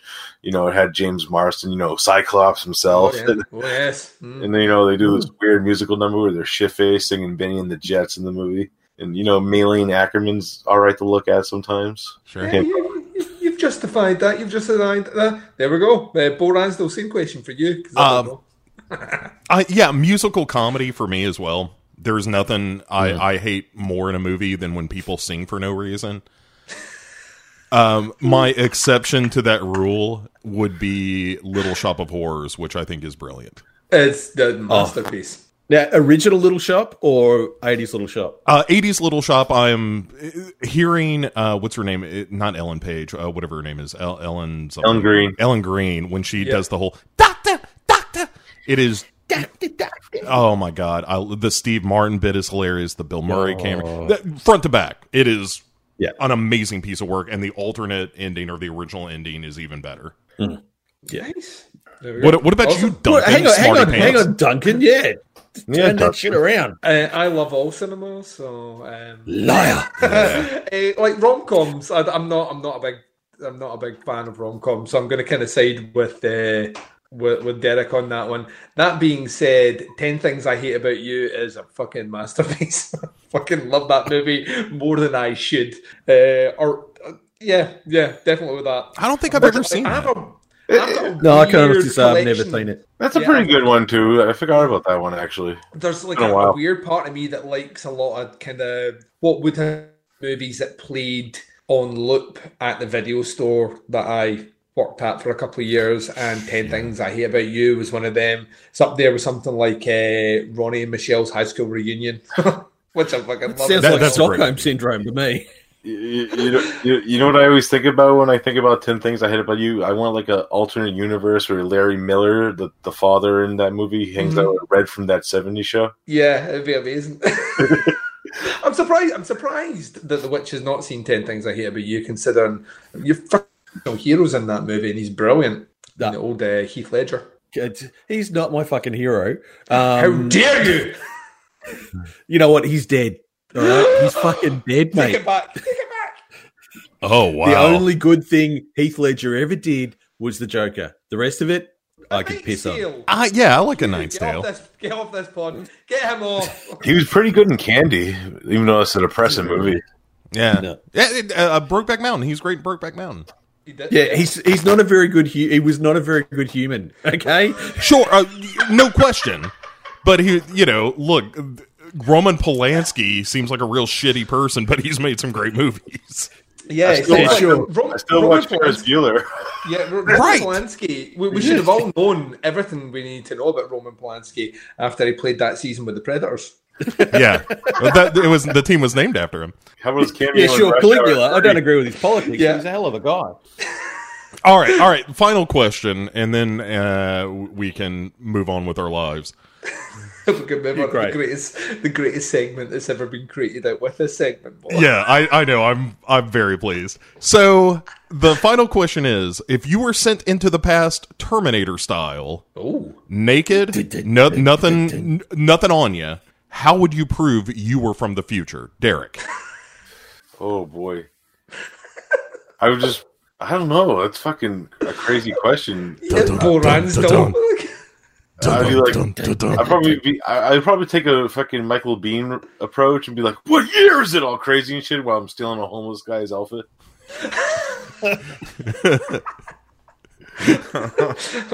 that's that's a Tuesday night for me. The worst thing you could do is like show somebody a picture of Trump and be like, "He is our president," because everybody would be like, "You're, a f- we're gonna lock you up. You're, you're going into the Twelve Monkeys Asylum for a while." Oh, plague of madness everywhere. Who's this carrot looking motherfucker? Um, would you any any answer at all, Derek? Any any? He told you he, he, he would ask what year it was while shaking a homeless guy down for his clothes. Ah, all right, I, I'm not sure I'm convinced by that, but uh, which I'll think of one. I'm, I'm like if you came up to me and and you were naked and I had a coat on, you were like, "What year is it?" And I need your coat. I would just call the police. I wouldn't be like, "Here is a visitor from the future." But then he would get arrested, interrogated. In that interrogation, he would tell them what year he was from. So yeah, I'd be interviewed by Lance Henriksen and Paul Winfield. That'd Yeah, be pretty I mean, cool. yeah. Yeah, Mm, He'd, he'd tell a story about the guy fucking a poodle and setting fire to it. It'll be great. yeah. Yeah. All right, all right. I'm I'm on board now. Uh, which? What about you? So I think the the best way to do it, is, like you start raving naked, right? I, I think you, you you've got to strut it. You, you've just got to own the nudity, and you walk straight into the closest place that is serving food. All right. All right, and you just you you you walk up, you sit down, you ask for a cup of coffee and a piece of pie, and just let it go from there. Right now, people are going to react in one or two ways. So they're going to ignore it completely, or they're going to like if you've gone far enough back, um, you know, people are going to try and dress you, treat you like the lunatic you are. On the plus side, cup of coffee and pie. That, that's a good. That's a good point. I originally thought what he was going to say is you walk into a restaurant, put your dick in a hot dog bun, and ask for a sandwich. Is this a sandwich? Right. What are Oh, you hot from the future? That'd be uh, my first question. It's fried bologna. Oh, that's real dumb. What is what is with your hot dog obsession, future man? Clear, clearly, you come from a, a more elegant and, and elevated time where a penis and a hot dog bun is a sandwich. Tell tell us more of the future. Yeah, In the, tell us the more future, of your, there's your, statues of hot dogs. your futuristic ways. yes. Oh, dog penis man. Behold my manscape in a bun. The, the Skynet was destroyed by hot dogs. Um, gentlemen, you have survived the, the first Duncan and Bo gauntlet. Yes, well done. Yeah. Uh, we sincerely appreciate your presence. Uh, which, before you leave us, uh, what would you like to, to pimp to the people? Oh, the things I would like to pimp. I have a brand new show. The Gangs of Hollywood podcast. It premiered this very day. Um, it's very exciting. I've done a whole bunch of recordings, one with your co host there um, about a fantastic Brian De Palma movie. And we are talking about gangs, gangsters, mobsters, Yakuza, everything that Hollywood has to bring us. It is massive fun. It'll come out every fortnight, as well as Witch versus the Doomsday Clock, which will come out in the alternate fortnight. Oh, I love a fortnight. There you go. Thank you. Uh, uh, thanks On very much. Podcast, folks. Uh, yeah, our our pleasure, Derek. Before we get rid of you, what uh, what would you like the other uh, people listening to know where to find you? Jesus, Oh, Duncan, It's a long way to get to that question. I it's going to be a long answer because as Duncan knows. Derek's got like a hundred shows. No, I got five. I got five. I'll do it easy. I'll do it easy. I'll do it fast. Of course, on Legion podcast, I do a Kill the Cast present show, Underwater Kaiju from Outer Space, where we're actually coming back soon. New episode soon, so look out for that. And also, I am a host of many shows on uh, kind of the sister network of uh, Legion, uh, horrorphilia.com, and their network, where I do multiple shows, including uh, Cinema Attack and its sister show, Celluloid Dissections. Uh, They're Here podcast, which is a brand new show that I just started three episodes in. And finally, I am the third co host of Normal Room in Hell. Check all those shows out. Really fun stuff. Different genres, different stuff. I talk about everything. I love movies. excellent, excellent. Uh, again, gentlemen, thank you so much. Uh, we are going to leave you now so that Duncan and I can face each other in a question ga- gauntlet. Uh, but uh, but we really Oh, appreciate it. This Thank you. fun. Thank you. This is an honor because you know I recorded with uh, Witch and Duncan beforehand, and this is the first time I ever recorded with you, Bo. It was an honor to record with you. Oh man, my my pleasure. We'll we'll have to come up with a reason to do something stupid in the in the not too distant future. Sounds good, man. Well, we're at home. Everyone's at home. You've got plenty of time. Sure, sure. Uh, all right, guys, take care. We'll talk to you soon. Peace. All right, bye. Bye.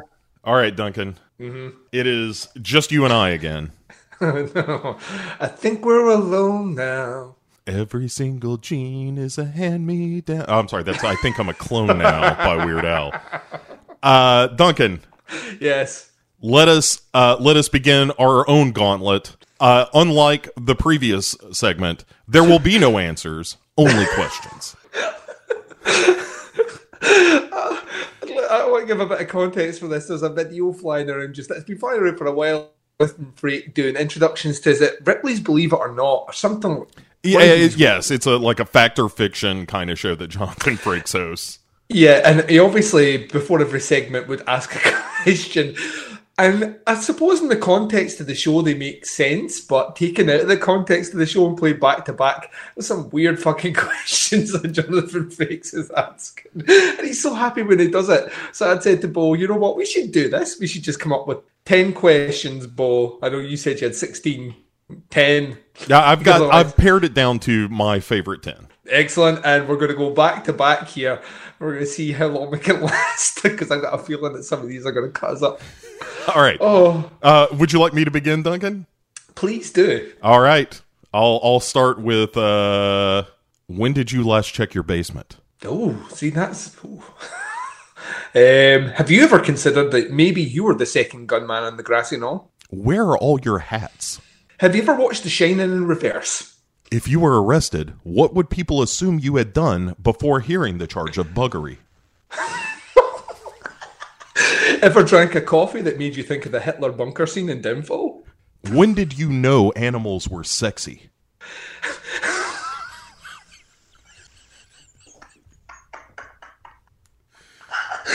That hit me just right. uh, you ever read a newspaper in the voice of Chris Tucker?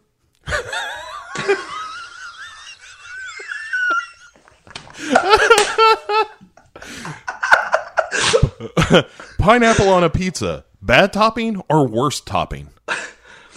Have you ever tried to draw a pentagram in quicksand? If you were a mad scientist, what would be your first experiment and why is it a third penis? This one links up pretty good with it. Lost a testicle while playing pocket billiards. Trash bin or garbage can? Son of a bitch. Uh, have you ever questioned your life choices after binge watching a TV show you know was going to be terrible and prove right in the final credits? What's the weirdest place you've ever peed? Have you ever ate a truck stop burrito that didn't give you cancer of the ass? How many kids have you seen in your trash? Has your ejaculate ever resembled a pagan deity? Unicorns, pest or peril? Have you ever shat so hard that your asshole became a black hole connection to an alternative universe where Uber drivers were actually part of the Japanese feudal system of samurai class? I know we're not supposed to answer, but yes. I have as well. It happened this morning. All right, and that is our newest segment, Questions from Beyond. oh, we need to do this every show. We It's- do- I like everything that's been happening here.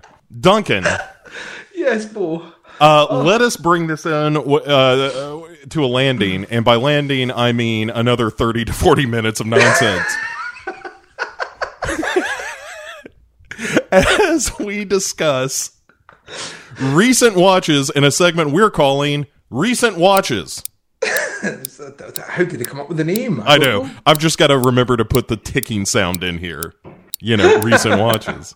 Uh, Duncan, you and I like to watch movies. Uh, this has been, uh, yeah, this has been widely recognised as historical fact. Yeah, so let's let's talk about some movies, what we've been watching. Um, I'll I'll throw a couple at you, uh, real quick. Uh, I saw that Rabid remake. Oh, um, how's that? Not very good. it's a shocking revelation on Duncan and Bo comes correct. Yeah. Uh, uh, uh, an ill-timed remake of a classic movie by two directors that are uh, questionable of talent. Turns out to be mediocre. News at ten.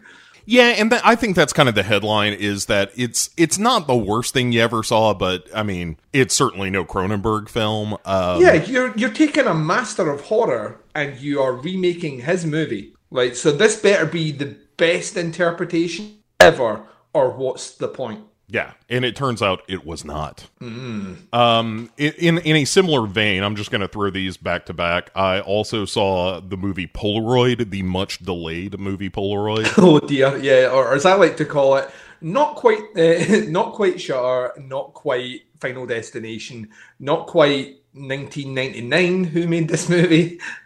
It, the end of this movie is such utter nonsense. of all of a sudden, there's a spooky demon that's mm-hmm. that's trying to kill him. It Polaroid is fucking stupid. It is it is equal parts dumb and unentertaining. Mm-hmm. It is a movie that dares you to finish it. I saw it last October as part of that 31 of October thing I did. And I was just like, I don't know what it is. Like, in the last two, three years, there's just an influx of like lesser versions of Final Destination that appear to have made their way out there. Um, and I, I don't know why that is. Like, I genuinely don't know. Um, but between that movie and um, like the hints that like it really wants to emulate kind of early 2000 J horror as well, but doesn't have a clue how to do any of it. So Yeah. just it just kind of stumbles around in the dark, much like someone that that would stumble if the flash from a Polaroid had blinded them temporarily. Yes, it is. it's real dumb. But uh, uh, hit me with something on your side of things.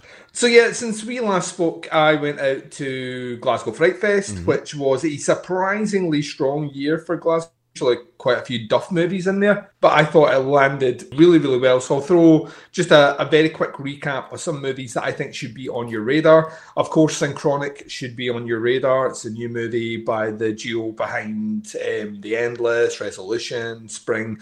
It's really, really fucking good. Like once again, them just playing with time, space. It's weirdly their most commercial movie, in that I could see it playing in cinemas comfortably. Um, Huh, so okay. yeah, if you get a chance, check it out. Uh, I would say the Mortuary Collection, uh, which is directed by a guy called Ryan Spindell. It's an anthology. Yep, I, that But has the- been well on my radar. I've heard nothing but great things about that. It's fucking brilliant. I mean, the the production value is amazing, and the crypt keeper in this one, or mortuary owner in this one, is played by Clancy Brown. So yeah, I- ever there was a time to fucking what he's brilliant in it as well. So fucking good. Um, I will also throw on your radar of things to, you know, definitely check out. It, I mean, as if I need to promote this one, it's amazing. It's my favorite horror movie of the year. Saint Maud is legit amazing. Like really fucking good. Like effortlessly good. But one that I know for a fact that you will love to see, Bo Ransdell, and it will hit your funny bone in all the right places. It is a rom com uh, of sorts uh, from South Korea, and it's called Zombie on Sale, aka The Odd Family Zombie on Sale. It is brilliant. It is about a zombie that's created through a medical kind of experiment who is kind of brought in by this family, and they find out that the, the zombie bite uh, temporarily uh, causes people to de-age, so like cocoon style. like so, um, so they decide that, that what they'll do is they'll create a business off the back of this. Uh, and kind of de-age all the, the people in the town. The only problem is th- that de-aging effect is the precursor to what happens when zombies bite you, and then all manner of hilarity ensues. It's fucking brilliant. I mean, every comic beat is absolutely amazing, and it would pair so well, like so so well, um, with One Cut of the Dead. Huh? Okay. That's a double bill that would be they're uh, kind of very similar in sense of humor, very similar in tone, and it's it, once again another shining example of why South Korean cinema is just better than everyone else's. really, so Can I th- can I throw in uh, another South Korean movie that you've probably already seen, but uh, if you if you haven't, um, a film called Gonjiam uh, Haunted Asylum. It's brilliant. The found footage one. Yes, it is a Yes. fantastic found footage movie um, that you can you can now actually see on streaming, and um, it is yeah, it, it, it's up there as far as recent found footage movies with things like the first Grave Encounters and Afflicted. As far as just like yeah, this is legitimately a found footage movie worth your time. Yeah, I saw it. I think I did it two years ago for my 31 of October. Mm-hmm. Uh, I got a, a press screener for it and absolutely loved it. Thought it was brilliant. Yeah, yeah. Uh, give me something else. Um, let's swing into the what were they thinking category. That Fantasy Island movie is hot garbage. I had also heard that. Hot fucking garbage. That is a movie that feels like 75 people wrote it. really? Oh, it's a mess. It's an absolute mess of a movie. And another one which totally thinks that it's Final Destination at some point. Like this, this director dude that did this movie. What's his name again? Because he did um, director. His name is Jeff Wadlow. His previous movie for Blumhouse was Truth or Dare, which also felt like a kind of cheap knockoff of Final Destination. Yeah, um, and was kind of yeah. notoriously terrible as well. It wasn't very good, and this one is on a feels like a bigger budget, but equally not as good. It's ultimate. Is I you I can't wait for you to watch it because it's ultimate reveal as to the motivation of it. Like devolves as it goes through. The original motivation that you think is is carrying out the things that are happening on the island is relatively lofty and kind of vendetta based. And then there's about two or three reveals down to who is really behind it all at the end. And when we reach the reveal at the very end, it is the dumbest fucking thing I've seen in a movie in quite some time.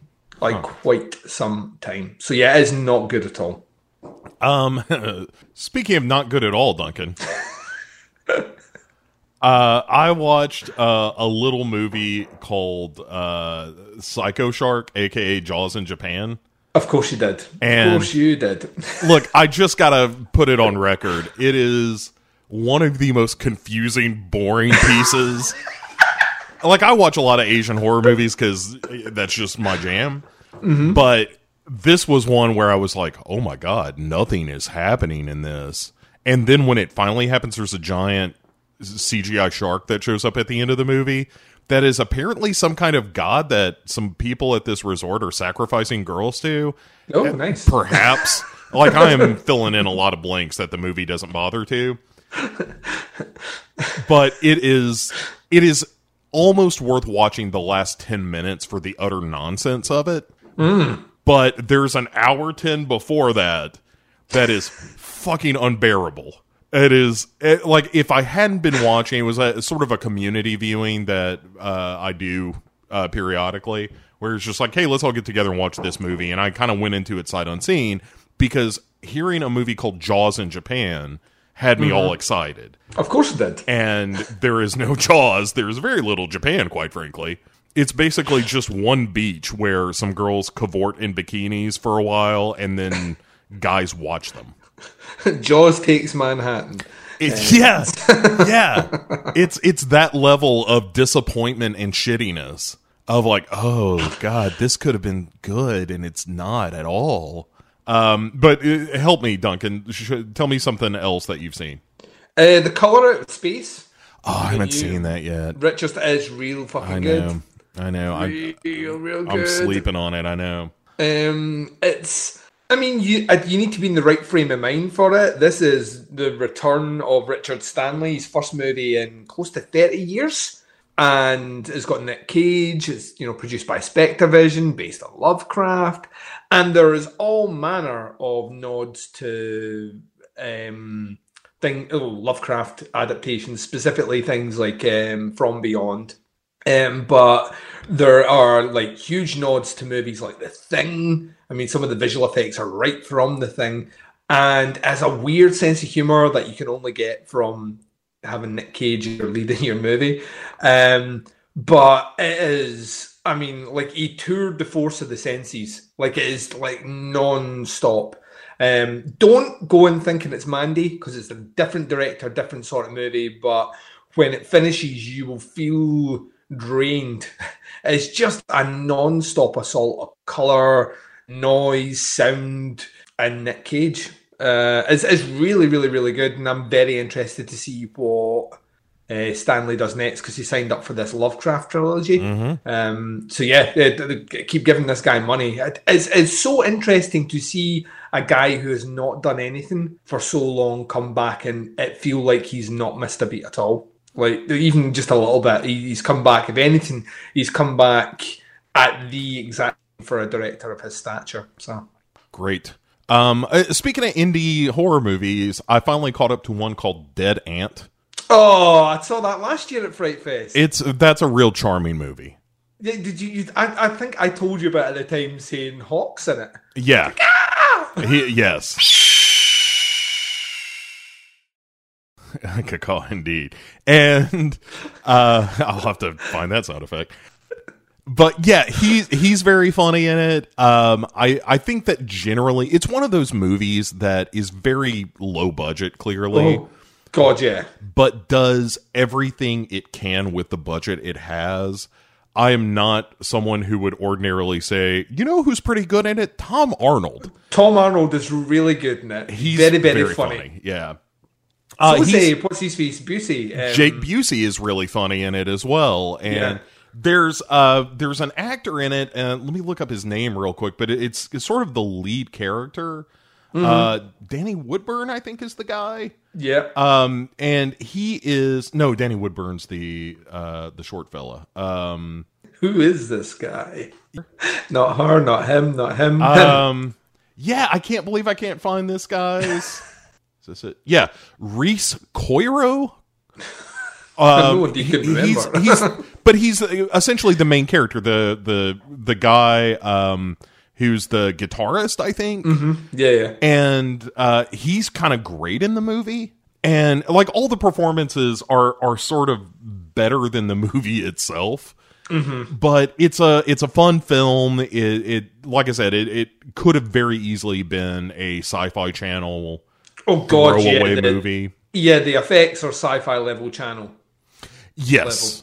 yes but it, it is way more clever than that and and it ends in this really like kind of buoyant moment where you know as the band comes together and all that. It's just one of those movies that's like this is good. And i didn't expect it to be as as good as it was. Uh directed by a guy named ron carlson who i have to say did uh, a movie called lifeblood that sounds interesting uh lifeblood aka sunset vampires that i will 100% watch at some point Also sounds like the the make of a Yankee candle.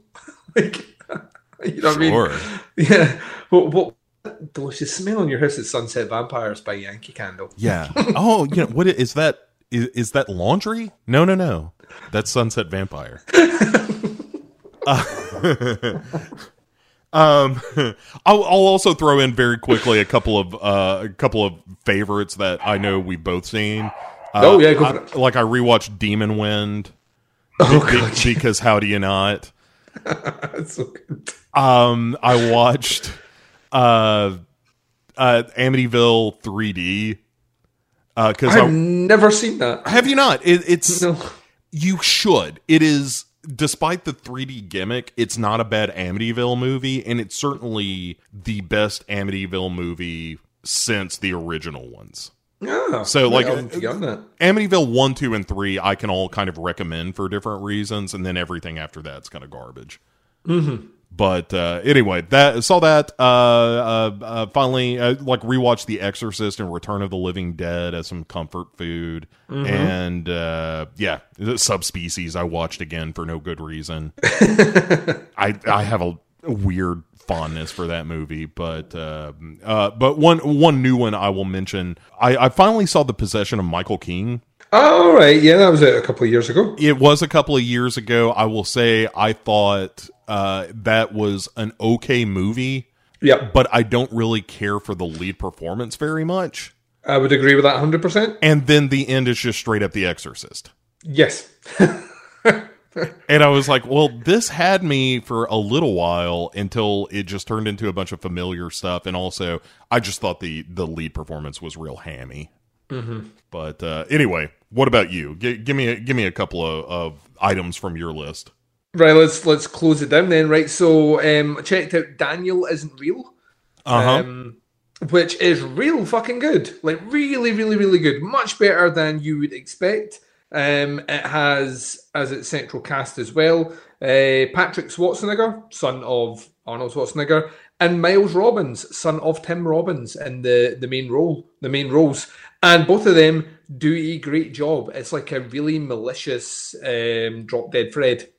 Um, like really, really, really well done. Takes a, a nice dark turn that I really enjoyed, but um, is is well worth your time for sure. I saw the new um, Elijah Wood movie, Come to Daddy. Uh, check that one out. Don't sleep on that one. That is a ton of kind of weirdly dark comedic fun. Um, and has a great cast as well. Elijah Wood, Stephen McHattie.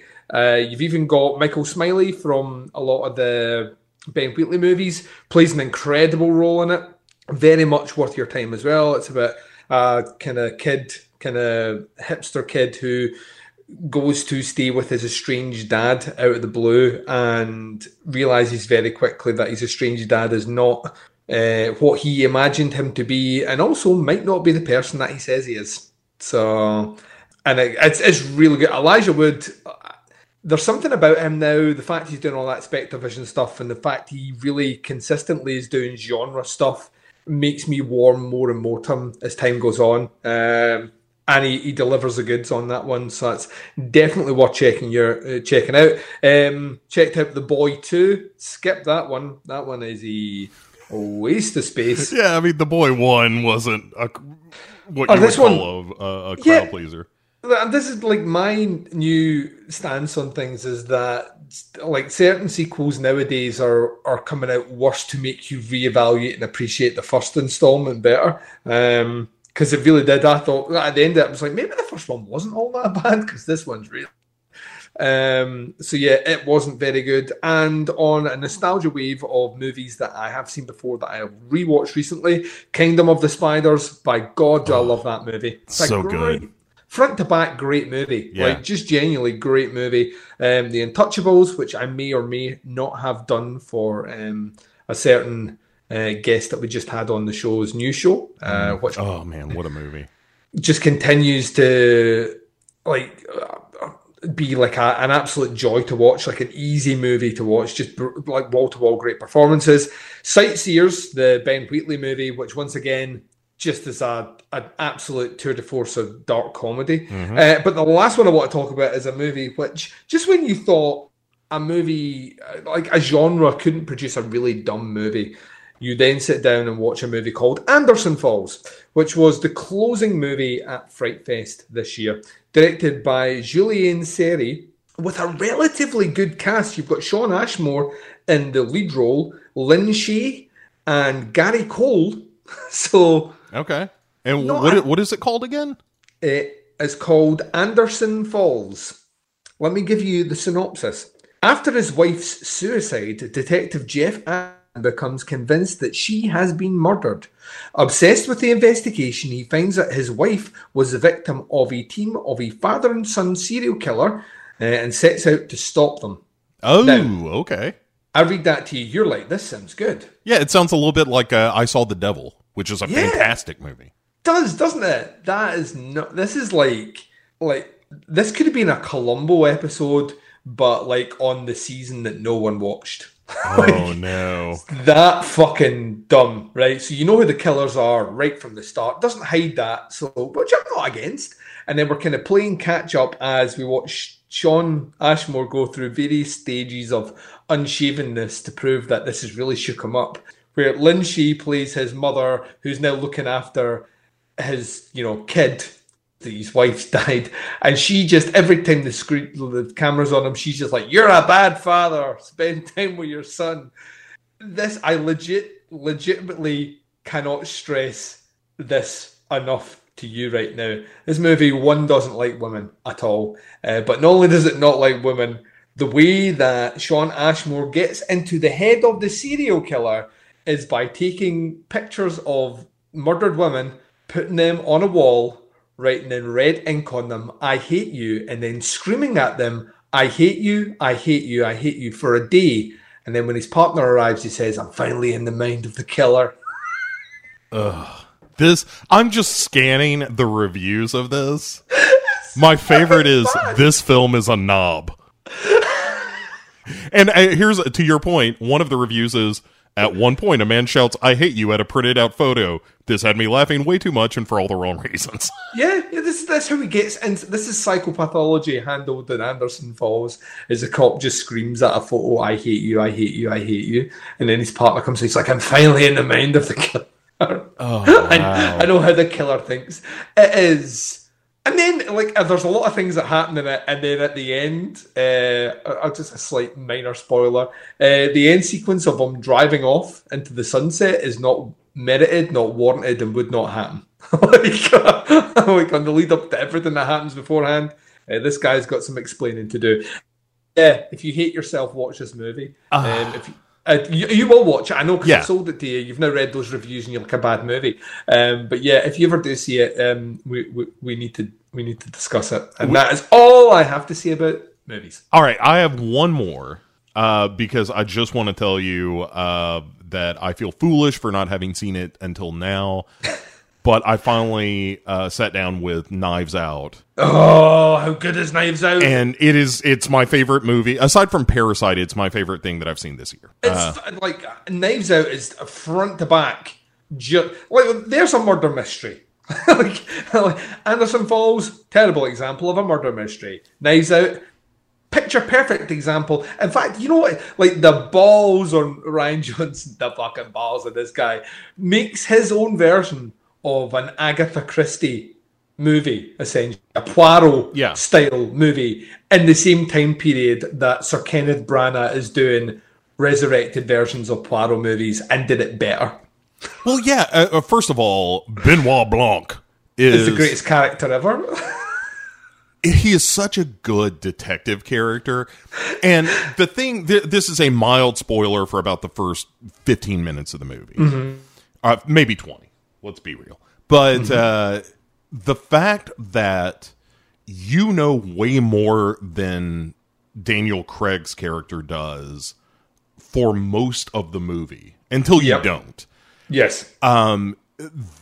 and that the prime suspect of the film is someone who is physically incapable of lying yes. is so good man it's just such a so clever smart. little twist. Yeah, it's such Yeah. a clever little twist on the, the genre. Is let's put it this way: murder mysteries are as a like bona fide aficionado of murder mystery movies. That's essentially what Giallos are, and Giallos are like my favorite subgenre in cinema. I love a murder mystery. Yeah. Like I, I really, really do. Always have since I was a kid. Agatha Christie, La Poirot, and Miss Marple, all that shit growing up. You know that that's that's my in a lot of respects that is that's comfort for me. It's comfort food for me to see a modern version of it that is done on the screen where the ending completely made sense and I didn't get before it happened. Like the revealed, like the way it all played out was in such a way where I was like, "Oh, that's really rather clever." Um, the cast is a A-list cast yes and they're all having a fucking ball. Like every single one of them is doing no one's chewing scenery here in a way which doesn't feel merited for the role. the the repetition of you know i wanted you to be at the funeral but i was outvoted Yeah, it's brilliant. man it, it is again it's just one of those things that's so well realized Yeah. that as you're watching it there's there's a point in that movie and i think it's about the time that daniel craig was like you know i say i need you to help me martha Yeah, he's the best Foghorn Leghorn voice. it's it's very foghorn leghorn I love it. I yeah, I do too. Like I'm not saying that as a criticism. It is wonderful. But when he when you know as a viewer that she is responsible for the death of Christopher Plummer. Again, I'm mm-hmm. not giving anything away. This is early goings. Yep. And he basically says, I need you to help me to get to the bottom of this because of your innate ability not to lie. And that's the point where I stopped trying to second guess the movie. I just sat back and I was like, you know what? I'm in the hands of a great filmmaker. I'm just going to let this go. I'm just going to enjoy this ride. And when I got to the end of it and you get the full reveal of here is everything that happened. Um, and you know, it's a one plus one plus one plus one.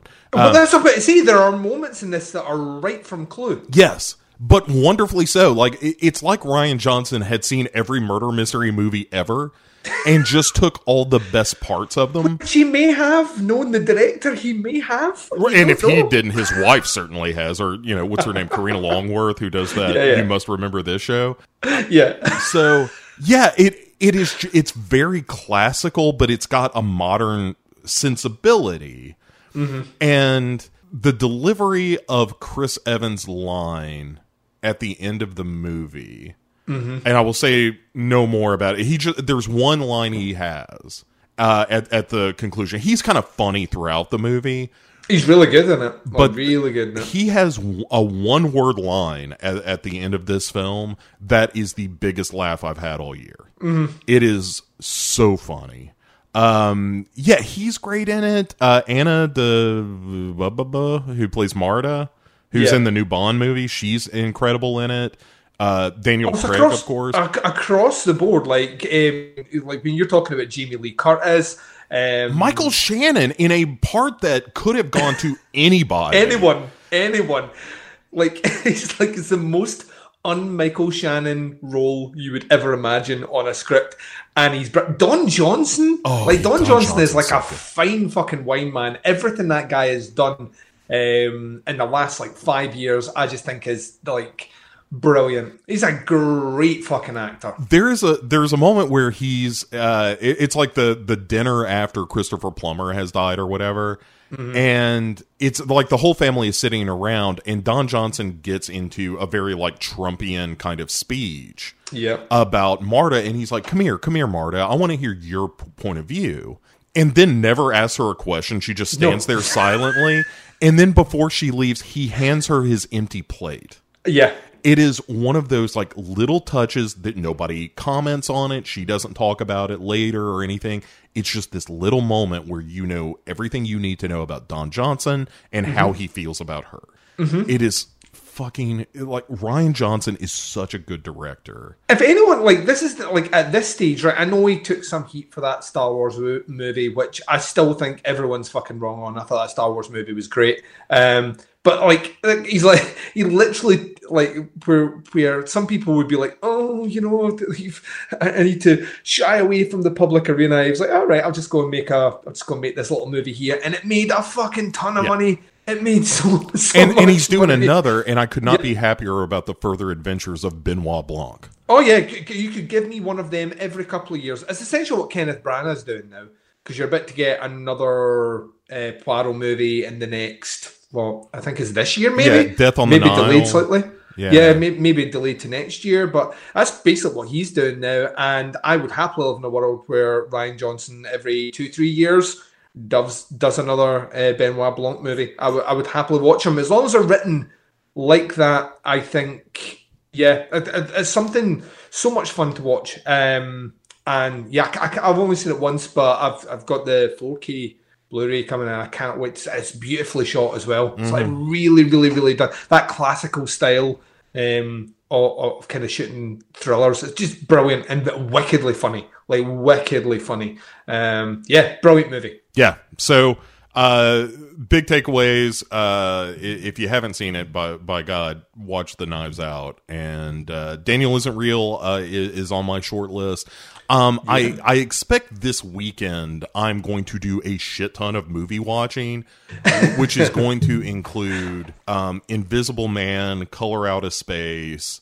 Probably, I might go ahead and check out Daniel isn't real. Um, I w- weirdly, I think I'm gonna I'm gonna sit down and watch Threads again because Oh, I've been Dear God, I've been- hate yourself. I've just been thinking about it a lot lately. Where I'm I like, don't, yeah, don't I, what you mean.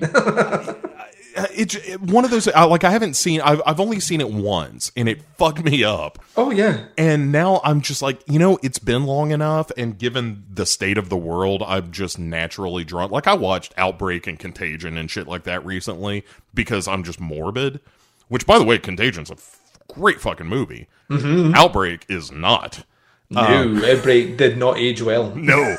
No, but I think I'm gonna. Uh, I'm probably gonna kick back and watch the platform, which just hit Netflix, and um, eh, maybe the Hunt. Mm-hmm. So that's kind of what what's on my plate. You got anything that you're excited about seeing? So yeah, we're going to rent the Hunt tonight. Um, so that's that's in the the kind of crosshair, the immediate crosshairs anyway. That um, director's cut of uh, Doctor Sleep also came in the so post this week.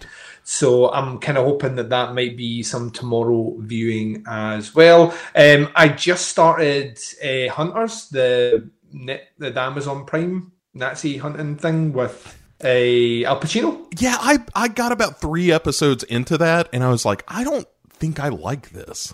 Right. So like I I know I knew nothing about it and I started watching the first episode and the first episode completely hooked me. I, I- it was not what I was expecting at all. Uh, so much so that I actually stopped watching it so I could say to my wife, actually, you need to watch this with me. Um, we're still working our way through Picard, which has been a pure joy. like so so good. I, I really really really enjoy. It's just wa- it, it is literally just waves and waves of nostalgia though. Um, for for a, an old next generation fan. Uh, so I've been enjoying that. I've got some Netflix docs queued up as well. That I'm really that second season of that Dirty Money dropped in the last week. I really I really want to get on that. Um, out with that, just a lot of stuff for podcasting. Sure. So- Oh, and also second season of Kingdom dropped, which the See, first I've season Kingdom never- is really good. I never got around to that, so it's on the list. But I've, I've heard nothing but great things It's about that as well. it's it's fucking great. Um, uh, you know, let me one other on dishonorable mention before we get out of here.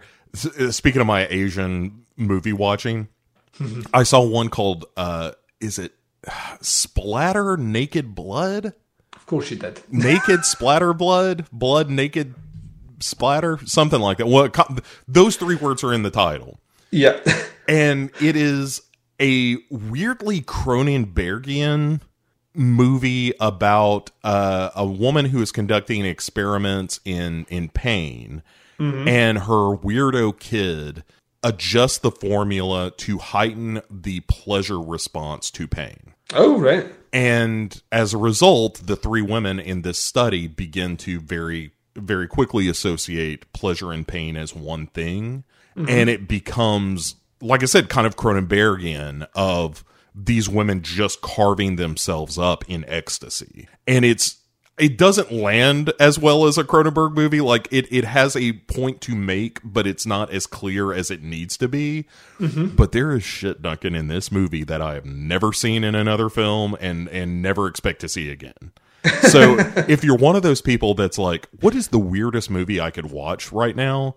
Uh, n- Splatter Naked Blood, I think, is the name of it. Or, like I said, it could be Naked Splatter Blood. It doesn't matter. Those three words. Search those three words, and you will find this movie. And it is uh, it is a deeply strange and and weird movie that I have not been able to stop thinking about since I saw it. I put it on the list. I mean, don't, but do. I would. It, it's one of those that you're going to come back and you're going to be like, "Fucking gun woman, Bo. Fucking gun woman." Um. In the meantime, folks, uh, look. Uh, thanks so much for listening. Thanks for hanging out with us. We'll be back in a month to do it again. Uh, Duncan, Yes. where can people find you in the meantime? Yes, you can check me out on Podcast Under the Stairs. Um, it's anywhere you listen to podcasts, or visit the website Teapotscast or the Facebook page, facebook.com forward slash groups forward slash Teapotscast. And like we said at the start of the show, take care wherever you are. And if you need anything, you know where we are on the social medias. Reach out, and hopefully, this episode a smile and a bit of levity to your day. Uh, couldn't couldn't be better said, Duncan. Uh, check out legionpodcasts.com for more. Uh, you can also find us uh, on Twitter at Legion Podcasts, uh, as well as on Facebook. So uh, until then, uh, we'll see you in a month. Say goodnight, Duncan. Good night.